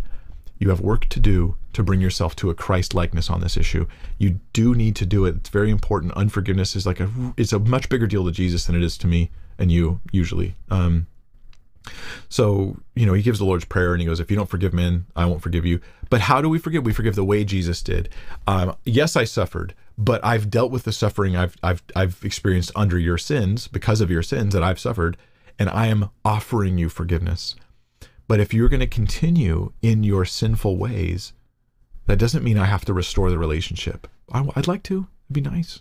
But forgiveness does not always equal restoration, and the offer for, for forgiveness does not always equal the accomplishment of forgiveness. So when you when I read this again, do I still need to forgive others if they don't ask for forgiveness? You need to be in a place where you are offering it. I think, right, where your at least your heart is. I I let it go. I'm I've let it go. Now maybe it's still not really let go between us because it, you haven't repented. You're still in denial. You're still acting out in the same ways and adding more sin on top of it all. Um, but in my heart, it's dealt with. And so you said, my grandma believes that as Christians we don't forgive unless other the other person repents and asks for forgiveness. I would say, does she forgive on her half? Is the forgiveness worked through in her heart? The answer should be yes there. And then, um, so it so it can't be. Well, I'm going to hold a grudge until they repent. I, I don't think that that's the right attitude. I want to have that cross posture. That's what Jesus calls me to do. That offer of grace, that offer of forgiveness, and that desire to see those things happen. So yeah, um, yeah. Question 13 Robert Thies says, As a YouTube pastor, do you have any suggestions for content you would like to see Christians make? I'm a seminary I'm in seminary and I think about making videos but wonder what I should create if I did. Um uh Robert the, the here here's the thing about YouTube. It is a total blank slate. You can make anything. You could make weird little cartoon humored things that are just meant to like teach concepts from the book of Proverbs. Like if you're good at that, if you're good at humor and good at cartoons and uh, like script writing and all that stuff, you can make videos that are just you could do a Bible news channel where all you do is talk about news about the Bible and different discoveries and things like that.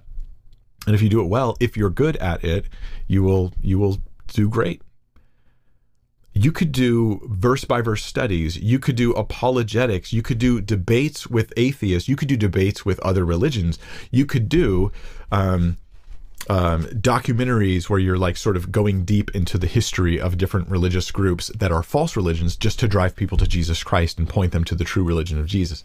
You could do so many things. You could tell stories that teach biblical principles, and you could literally just stand there and tell a story like you're some storyteller of old, but you have the right voice for it and you've got the right style, and people just enjoy listening. You could play video games while um, while occasion excuse me occasionally answering questions about Christianity and stuff like that. Like there, there's anything is possible. Here's what I would suggest: look at your skills, your abilities, and then develop your your ideas for for YouTube content from there. I am a teacher. This is what I'm good at. I'm not good at these like super carefully scripted videos. I'm like I'm good at teaching. Okay, it doesn't mean that's not me being arrogant. I, I just want to be aware of what I'm skilled at so I can bless the body of Christ. And I've what I've done is I've taken what I'm best at for me, for my skill set, and I've done that on on YouTube. Um, that's what I would say. You might be like, but there's no real niche for the kind of content I want to create. That's okay. You can create a niche. There wasn't much of a niche for the content I was making when I started, um, and now there is. And so we've not just me, other Christian creators too. We've created a niche on YouTube by just making the content that we thought we should make. Um, and that can be done. It's a lot of work. It's going to take longer than you expect, most likely. Um, but if you're good at it, your channel will grow faster than mine did. All right, let's go to the next question. Uh, okay, so parent warning on this one. If you've got kids, you might want to skip ahead or mute or go um, give them, get them a hot dog or something. okay, so here's the question. Help me, Jesus says, hello.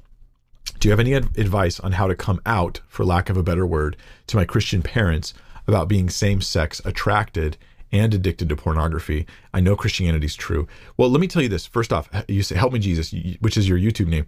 Um, you say same sex attracted, whereas almost anybody in the current generation would say um, homosexual. But you see, there's you probably see that there's a difference between the two. Homosexual is saying, "Here's my identity. I'm discovering." A lot of people, when they say it, they mean, "Here's my identity. I'm discovering who I'm supposed to be. This is this is who I was made to be." Um, that's that's what we often see.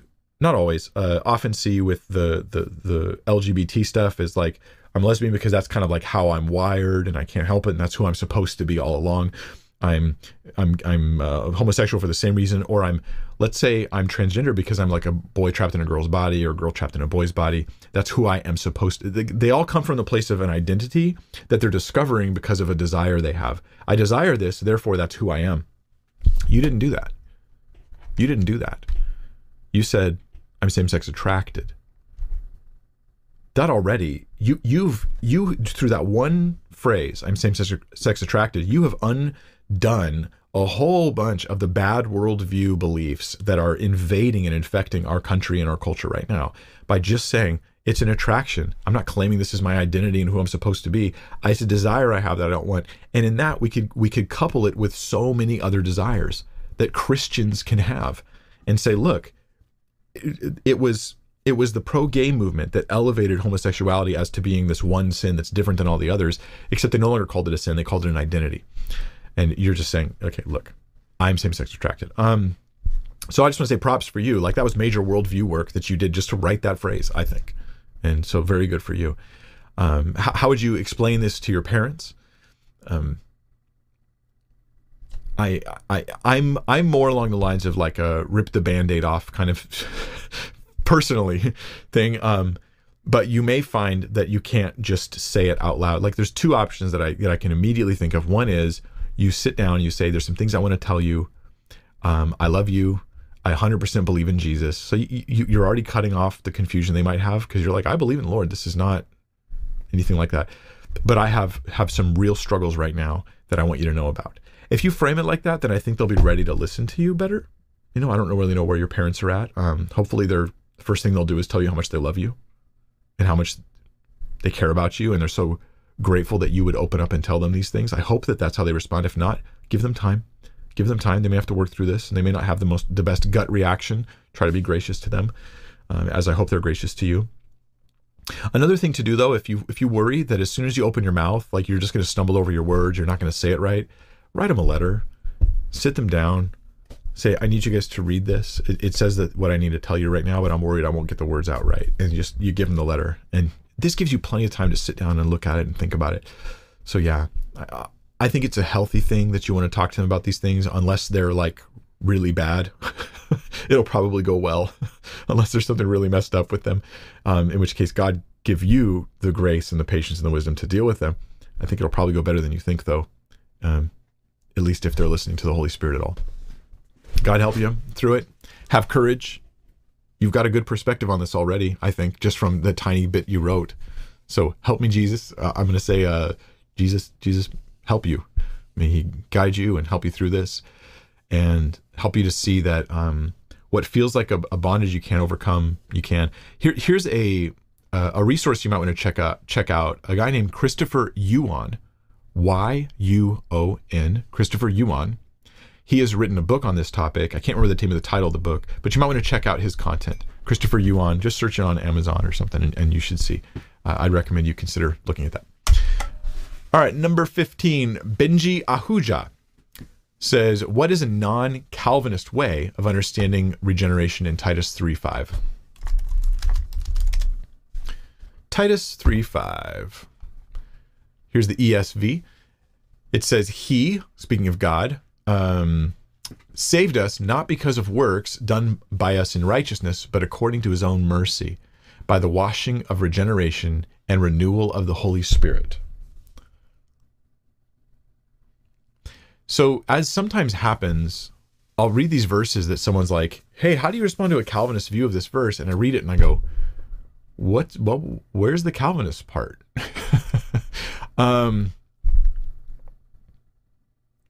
Where's the Calvinist part? Let me back up and read a few more verses. When the goodness and loving kindness of God our Savior appeared, he saved us, not because of works done by us in righteousness. I 100% agree. I don't get saved by my works, but, but, but according to his own mercy, by the washing of regeneration and the renewal and renewal of the Holy Spirit. 100% agree whom he poured on us richly through Jesus Christ our Savior, so that we, being justified by his grace, so that being justified by his grace, we might become heirs according to the hope of eternal life. Now, see, Calvinism has a particular view of regeneration. And the and the view of regeneration is, as R.C. Sproul put it, um, regeneration precedes faith. Now there's debate over like, is that precede chronologically or just logically? And like, let's just skip that discussion for right now and say like, regeneration precedes faith and is the cause of faith. So the belief on Calvinism is that you, uh, and this is a central belief. This is not really an optional belief, I don't think, for a Calvinist. If there's a Calvinist out there who doesn't believe it, I, I haven't encountered them. So, um, so regeneration is something that happens to you when the Holy Spirit brings you to life, so to speak. And as a result of this, you believe in Jesus. So the causality there is God causes your faith. He causes you to have faith. Now there's particulars you could debate about and all that, but but that is the causality. Regeneration causes your faith. Here the scripture talks about regeneration. God saved us not by my works, but according to his own mercy by the washing of regeneration and renewal of the Holy Spirit. I, I totally agree. But how does that say that regeneration precedes faith? It just doesn't. Now, some would say, um, well, Mike, if you believe in Jesus before you're regenerated, then you did something good, didn't you? And I'd be like, well, it's hard to argue against that. Like, I mean, it's good that I believed in Jesus. Yes, okay, so you did something good.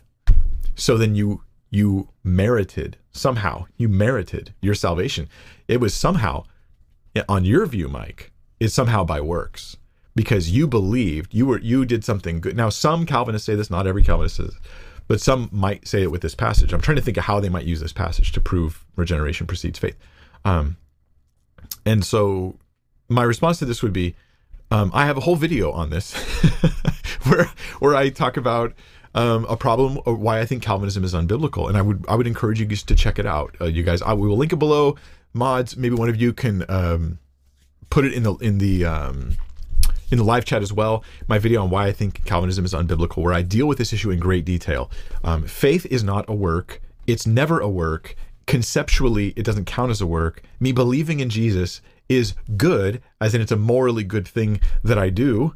Sure, do. But is it a work that merits anything? No. Right. So good thing I do, but work that merits anything? No. Um, I'll move on though, because that's about all I can think of for that for that verse. I apologize if I missed something that I should have picked up on. Stephan and Pelted says if the Bible says God loves those who love him, thereby making a condition we have to fulfill for his love, Proverbs 8 17, John 14 21 and 23, can we still say God's love is unconditional? Yeah, um, I have to be honest with you here and say I'm going to give you an incomplete answer on this one, but it's because I, with you, am not so sure about the phrase God's love is unconditional. In a sense, I agree with it, and in another sense, I don't agree with it. Now, there are those who will not think deeply about this. They just want solid blanket answers that are sort of clumsily applied to all situations equally. And I think that this is not the best phrase for that.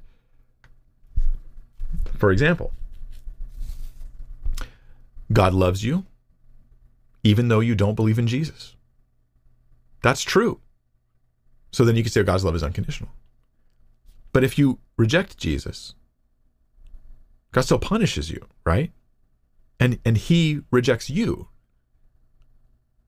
So God doesn't love you. No, but but he does love you. He died for you, loving you, knowing that you would reject him and knowing it would result in him rejecting you, but only as a result of your rejection of him, not because he simply in his heart goes, I just don't like you. It's not like that. In my understanding, God, so God, in a sense, he loves everyone in a very real and very present sense, in the sense that he actually wants them to be with him for eternity, but he grants them the free will to make a decision about this. It's my understanding of this. I believe it's biblical. But to say his love is unconditional, um, it maybe I could put it this way God's love seems unconditional in that he loves all humans, even the ones who reject him. And he dies for them and he, and he seeks to save them. But it's there's a condition in the reception of God's love. If you want to receive the Lord's love, if you want it to actively be present in your life, such as dwelling in his presence with all glory and joy, such as experiencing the indwelling of the Holy Spirit, like that's an expression of God's love that the unbeliever never gets. And so while God loves them like in the sense of I have all these loving feelings towards you, there is yet you will not experience my love, the fullness of my love. You will not experience it unless you accept unless you accept it on my conditions. So there's conditions in the reception of God's love, but perhaps not conditions in the offer of God's love. Maybe that's maybe that's a careful way we can put it. And then the verses that you mentioned um, come in play. Proverbs 18, 17, or 8, 17, sorry. I love those who love me, and those who seek me diligently will find me. Oh, that would be maybe the reception of God's love. It's not just saying I only love people who care, but it's talking about the active experience of enjoying God's love in your life, not just Him on His side of things loving you and desiring good things for you, um, but you actually experiencing it. John 14 21. Whoever has my commandments and keeps them, it is he who loves me, and he who loves me will be loved by me uh, by my Father, and I will love him and manifest myself to him. That's the indwelling of the Holy Spirit he talks about in John 14. So the experience of God's love in my life, that'll happen when when I am someone who also loves God, not just God loving me. Yet John 3 says God so loved the world that he gave his only begotten son. So there's his offer of grace and forgiveness to all that whoever believes in him would not perish. Okay, there's the reception of God's love only for those who actually believe. Um, the other one you said was John 14, 23. Oh, if anyone loves me, he will keep my word, and my Father will love him, and we will come to him and make our home with him. That's again talking about the experience of God's love, not just him loving you on his side of things, so to speak, but you experiencing those specific blessings and the benefits that only come if you're receptive to it. All right, number 17, Scott McCaig says, or McCaig I wonder how you pronounce that. Uh, what is the lesson for us from 1 Kings 13, 11 to 24, where the man of God is deceived by the old prophet, eats with him, and is killed by the lion? Like, this is a really puzzling passage. 1 Kings 13. Okay, check out this story. You guys will find this interesting. Now, an old prophet lived in Bethel. Here we are in the Old Testament, right? Not Bethel in California, right? Not Bethel Redding. all right. Um, now, an old prophet lived in Bethel, and his sons came and told him all that the man of God had done that day in Bethel. Uh, you know, I really have to back up. We got to get more context here. It just ain't going to make sense. It's just there's a lot of stuff here. So, behold, a man of God came out of Judah by the word of the Lord to Bethel. Jeroboam was standing by the altar to make offerings. And the man cried out against the altar by the word of the Lord and said, O altar, altar, thus says the Lord, Behold, a son shall be born to the house of David, Josiah by name, and he shall sacrifice on you the priests of the high places who make offerings to you, and human bones shall be burned on you. This is not a prescription, hey, do, do human sacrifices for God. it's rather the terror that's coming. Um, God's going to allow them to be destroyed. Um, he's not encouraging human sacrifice. Someone's going to say that. I've, I've talked to that atheist at Barnes and Noble who said that, and we had to look at the whole passage and was like, he was like, okay, fine, not that one, and he goes to the next one, and okay, fine, not that one. That one doesn't teach cannibalism like I thought it did, and we did that for like an hour until he gave up all his verses. Um, and he gave a sign that's the same day, saying, "This is the sign that the Lord has spoken. Behold, the, the altar shall be torn down, and the ashes that are on it shall be poured out."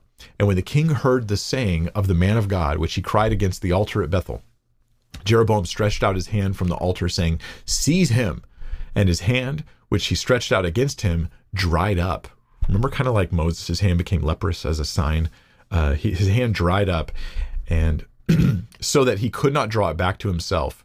That was a big sign from God. Yeah, how about you don't mess with my man? I'm, I'm protecting him. This is good context for what we read later. Later, God's like, I'm protecting him. The altar also was torn down, and the ashes poured out from the altar, according to the sign that the man of God had given by the word of the Lord.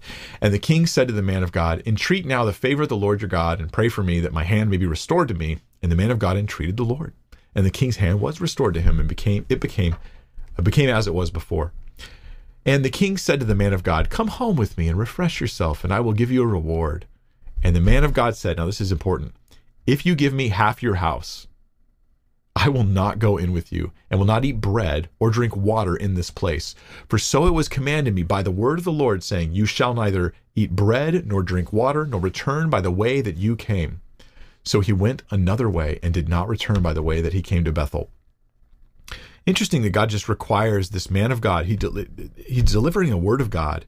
He's bold. He's fierce. God protects him, but he's told requirement: do not consume anything in this land. Now, verse 11 happens.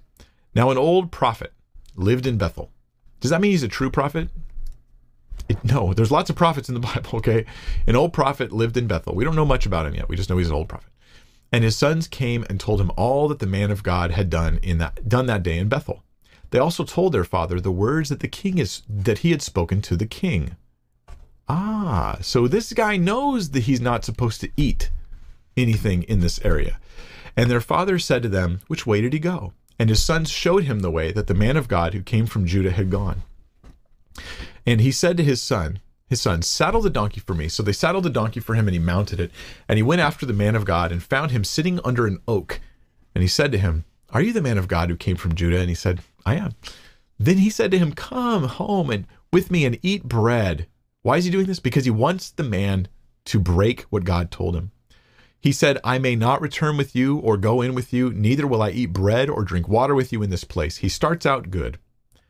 For it was said to me by the word of the Lord, You shall neither eat bread nor drink water there, nor return by the way you came. And he said to him, I am I also am a prophet, as you are, and an angel spoke to me by the word of the Lord. Did that really happen? No, his sons just told him that this guy's not supposed to, and now he's going to lie to him. Bring him back with you to your house that he may eat bread and drink water. But he lied to him. Okay. Clearly, he's lying. So he went back with him and ate bread in his house and drank water. And as they sat at the table, this is where it gets really different. As they, as they sat at the table, the word of the Lord came to the prophet. This is the horrible guy who's lying and deceiving the man of God came to the prophet who had brought him back, and he cried out to the man of God who came from Judah, Thus says the Lord, because you've disobeyed the word of the Lord, and have not kept the command that the Lord your God commanded you, but have come back and have eaten bread and drunk water in the place of which he said to you, Eat no bread and drink no water. Your body shall not come to the tomb of your fathers. And then after, uh oh, where did I just go? There we go. And after he had eaten bread and drunk, he saddled the donkey for the prophet whom he had brought back. And as he went away, a lion met him on the road and killed him. And his body was thrown in the road, and the donkey stood beside it. The lion also stood beside the body. Like they were just like on orders, you know, like they had just done what God wanted, is the implication, I think. And behold, men passed by and saw the body thrown in the road, and the lion standing by the body, and they came and told it, told it in the city where the old prophet lived.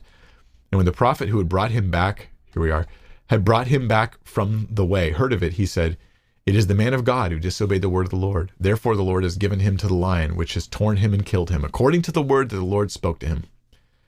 And then he gets on a donkey, and he gets his body, finds it in the road, and the donkey and the lion standing beside the body. The lion had not eaten the body or torn the uh, or torn the donkey. And the prophet took I'm just reading more because I'm curious, just like you. I don't remember this part. And the prophet took up the body of the man of God and laid it on the donkey and brought it back to the city to mourn and to bury him. And he laid the body in his own grave. His own grave. This implies like guilt. And they mourned over him, saying, Alas, my brother, after he had buried him, he said to his sons, When I die, bury me in the grave in which this man of God is buried. Lay my bones beside his bones. For the for the saying that he called out by the word of the Lord against the altar in Bethel and against all the houses of the high places that are in the cities of Samaria shall surely come to pass. Okay, what what happens here? Okay, there's different elements um, that, that stand out to me at least. So the first thing that stands out to me, uh, Scott, is um, the man of God. Um, so he comes and he has a true word from the Lord. He he goes and he's bold, and as he's bold and as he's faithful to God, God protects him. But when he later fails in his own sanctification, keyword there maybe, that protection's gone. And now God's going to punish him just like God's going to punish Israel. God's not a respecter of persons. And here you are going like, the Lord sent me to tell you that you've been rebelling against him. You did your own thing and now you're going to be punished. Well, then he ended up doing it too. But there's another aspect of this, which is not just to say like, you Christian, make sure your sanctification is happening in your life and don't think you can get away with it if you don't. In addition to that, there's the fact that this that this man received a second revelation that was just based off some random dude he'd never met saying, "Oh, an angel appeared to me." He had the clear word of God directly given to him, and he had someone else claiming an angel spoke to him. I mean, this sounds like Mormonism to me. And this means the Bible's making it clear you can't just trust every guy who comes to you and says, God spoke to me. You can't do it. There are things we know God said. We need to always rest on those, and we let those things that God's clearly revealed, especially in Scripture, because that's what I know God has said. We always let that be the judge of anyone who says, God's told me this, God revealed to me this, this new revelation. And that would you know eradicate you know from our hearts from our minds from our beliefs mormonism and islam and new age stuff and people contacting the dead and things like that like it would eliminate all that uh, we will not get away with it if we have new revelation that trumps old revelation it's it, in fact it's weird because on mormon theology they have a belief that new revelation new light it trumps old light so that they can actually change their doctrines based on new light Whereas, uh, biblically speaking, it's the other way around. It's if anything new comes and it contradicts the old, you reject the new and you keep the old. And that, that's kind of what we're getting here. But then we have the the um, the prophet, and that's the other aspect of the story. So this prophet, he, it seems he didn't believe this guy, and maybe he did this as a test maybe he just thought like, oh, I don't believe him, so he lies to him. Oh yeah, God, God spoke to me. Uh, an angel came to me and told me like, you come and you can eat the food. It's okay now. And he's doing this perhaps as a test. He's messing with the man. He's just wants maybe he's mad at him. Maybe he's one of the prophets who's been telling the king, "Oh, God will never judge us," because there were false prophets saying those types of things. Did they know they were false prophets? No, these guys were just bad people and in bad people are often confused about things. I mean, I'm often confused about things. We can all be self-deceived. So he's thinking like, I'm gonna, I'm gonna get, I'm gonna get back at this guy who's prophesying bad things over Israel. He doesn't believe it's true. Why do I say that? Because after the man dies and gets mauled, and then this guy shows up and he sees the lion there and the donkey there, and he's like, this is supernatural. Whatever's happened, supernatural. God is clearly the origin of this guy's message. Look, it even cost his own life. Now he regrets that he lied to him. Now he knows that these prophecies are actually true. And so he has gone through a change. So it, it, it's a bit of a glimpse into the mind of what was probably a false prophet in Israel, who through the through his exchange with this man becomes convicted that his own views were wrong and that this guy was a real prophet. And now he regrets it. He buries him in his own grave and all that sort of thing. Um, interesting stuff. Question 18, Dengue Bros says, Ever hear of the apparent Eucharist miracle that Catholics point to? How would you respond to it and how they claim that apparent miracle has been scientifically verified? I don't know much about it, to be honest. Uh, I just haven't looked into it. I've heard a number of miracle claims and sight, sightings and things like that being claimed by um, Catholics, um, and I haven't spent a whole lot of time on it, so I don't want to comment on it. But can I say that this connects to my last question? New revelation tested by old revelation, not the other way around. The New Testament is on different points, um, and history itself is is opposed and is instead in contradiction to certain Catholic teachings, Roman Catholic teachings. And so any miracle that they might present as validation, even if it's a real miracle in some sense, it doesn't mean it can trump what Scripture has declared. And so, uh, to me, it's these these miracles aren't that impressive. The first question I answered in today's stream, where I talked about new revelation, uh, new scripture, I think that applies to any new revelation as well. You've got to say, is this consistent with what God's already revealed? Because the New Testament warns me about false signs and wonders, and I, I don't. How do I know if it's a false sign and wonder except by testing the, the teachings that come alongside of it? And when you have the teachings of uh, Roman Catholicism that seem to um, uh, well, at least in the Council of Trent, they anathematize b- biblical views. That's a problem. That's a real problem.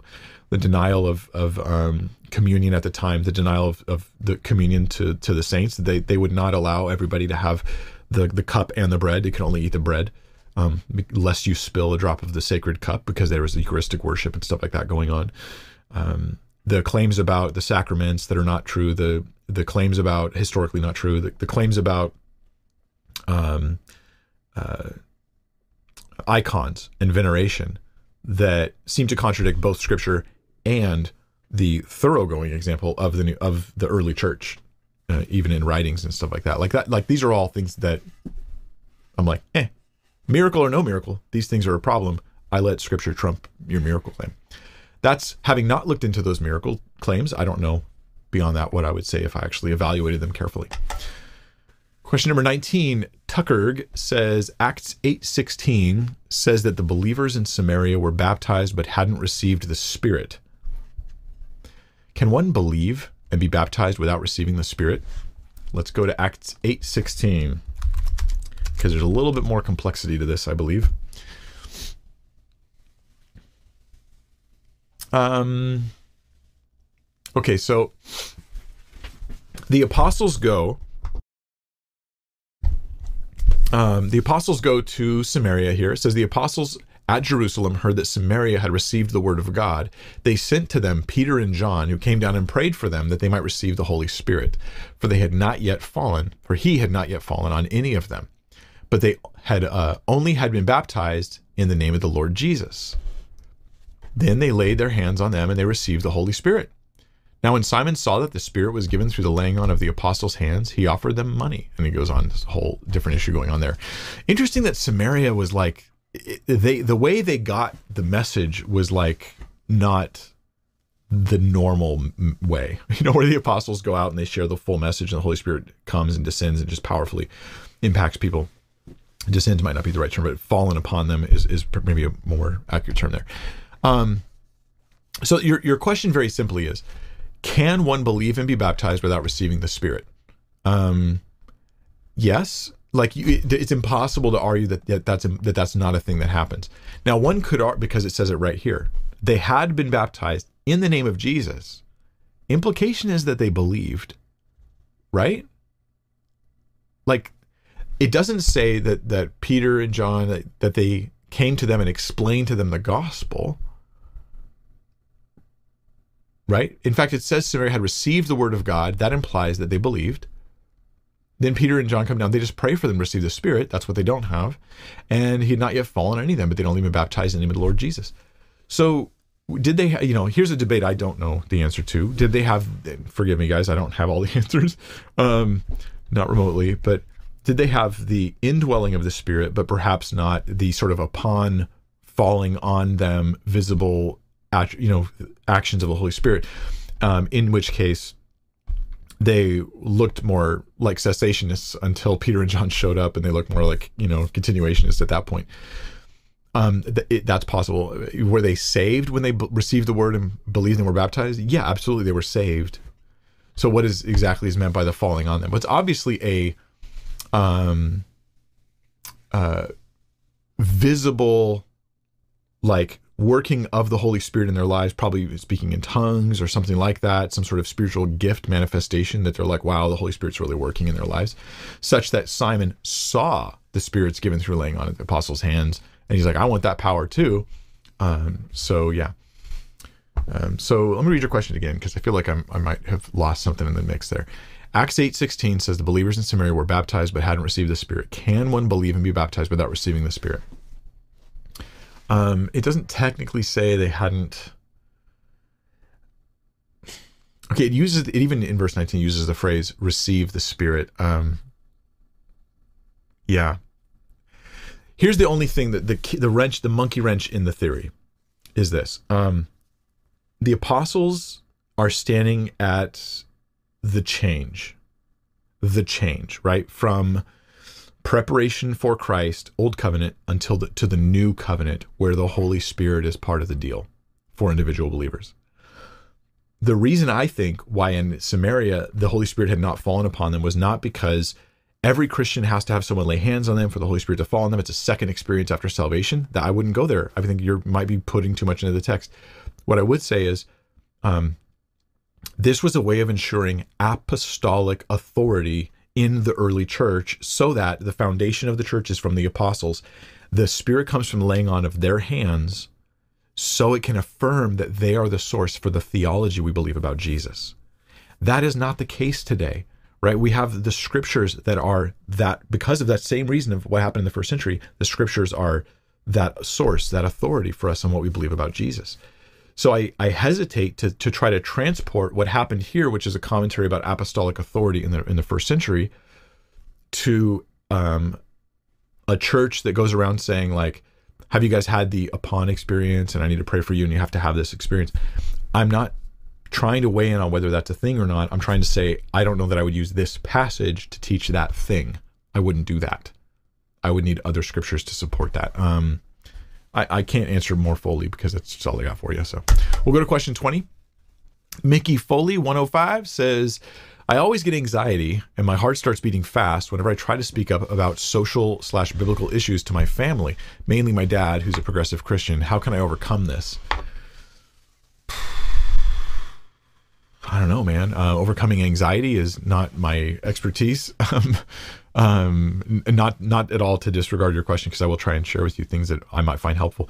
Let me just first say my answer will probably not be enough for you, um, and that's just on me. Okay, that's not at all on you. Um, you can continue to seek for counsel and advice and stuff like this. I know that God has not given us a spirit of fear, right, but of love and of power and of a sound mind. And I think that if we remember, uh, if you remember that it is by the truth of the word of God, by the truth of the Holy Spirit that you're going to speak, that can that can help calm you to some degree. You make sure that you don't go ever go beyond what scripture says. And if you don't go beyond what the Bible's actually saying about things, you're not making assumptions, you're not getting out on your own, then you have more reason to have confidence in the Lord. Because once you go away from just what scripture says and what God has revealed, then in the conversation, you start like you can't just grab onto every conservative talking point you see online and think that is the, those are the Christian talking points. Like that doesn't work. Some of them are do overlap, right? They do, but you can't just grab them all and use them and think you're then standing on Scripture, um, because that's not always the case. So when it comes to progressive Christian social biblical issues, talking to your dad, I mean, d- talking to dads is intimidating. I guess that's something you have to work through. Um, how can you overcome the anxiety and your heart beating fast? for me, what what helps when I deal with anxiety and stuff like that is prayer. Uh, it genuinely helps. Uh, stop whatever you're doing, shut it off, turn the screen off, go on a walk and pray. Get away from whatever's going on and pray. Then pray, Lord, help me to have a calm heart as I want to talk to my dad. I care about his his his soul. I don't just want to combat him. I want to reach him. I pray you'd open a door for me to talk to him and say things that would have an, a difference, make an impact. Um, pray. Pray that you would have a calm heart. Pray that you would remember the confidence with which you can speak with with um with confidence about the word of God, about the truth of God, about what God has revealed. Um, oftentimes progressive Christians are loaded, loaded. Just in my honest experience, you guys you guys have been there too. Progressive Christians tend to be loaded with rhetoric and word games so that it becomes difficult to interact with them. But this is because this is how progressive Christianity is often established is with rhetoric. So sweeping insults towards whole groups of people that, that they're opposed to. Um, um, cutesy phrases and statements and quotes that are criticisms of whatever version of Christianity they don't like, usually evangelicalism, evangelicalism, you know, the you know those those terrible evangelicals. I don't even know what evangelical means anymore because sometimes I see people say evangelical and they're talking about real strong conservatives, and sometimes people say evangelical and they're talking about progressives. so I don't even know always what it means anymore. Um, so you, you have to like have a calm heart and be ready for those. That can be kind of intense. Um, one thing I'd recommend if you talk to your dad is stick to one subject at a time. This is something that progressive Christians don't usually want to do. I'll, I'm being honest with you guys. I know this is insulting to some. I only mean it because because I think it's true. Um, progressive Christians often want to bounce from one subject to another and move away from one one issue onto something that's more of a pet thing that they feel like they have a lot of things they can say about. But maybe you've identified something that's actually really important and worth discussing, and so you want to you want to target that one issue so you can just say, hey, this this is when I deal with cults, it's the same thing. You know, false religions, it's the same thing. I talk to people, I go, hey, can we can we talk about that after we finish this discussion we started on this issue? Like you said that um uh, that I that I don't need to follow the Bible all exactly because you know I don't want to put God in a box. Can we talk about that before we move on to you talking about gay bashing and how bad that is? Because that's a different issue. Like you, you, you said that like don't put God in a box. Like let's just talk about the logic of that a little bit. Like this is this may not work. Okay, I'm just suggesting possible things. Um, but Mickey, pray, uh, ask God for wisdom. Every time you think about the anxiety of talking to your dad, You need to think about the things that cure that anxiety calmness in your heart, calmness in your mind, confidence in the truth of God's word, and the need to share it with others every time. When, when one triggers, anxiety goes up, you need to be thinking about the things that calm that anxiety. My counsel, for what it's worth, I wish it was better. And on that note of, of my insufficient answer, I'll end today's stream with prayer.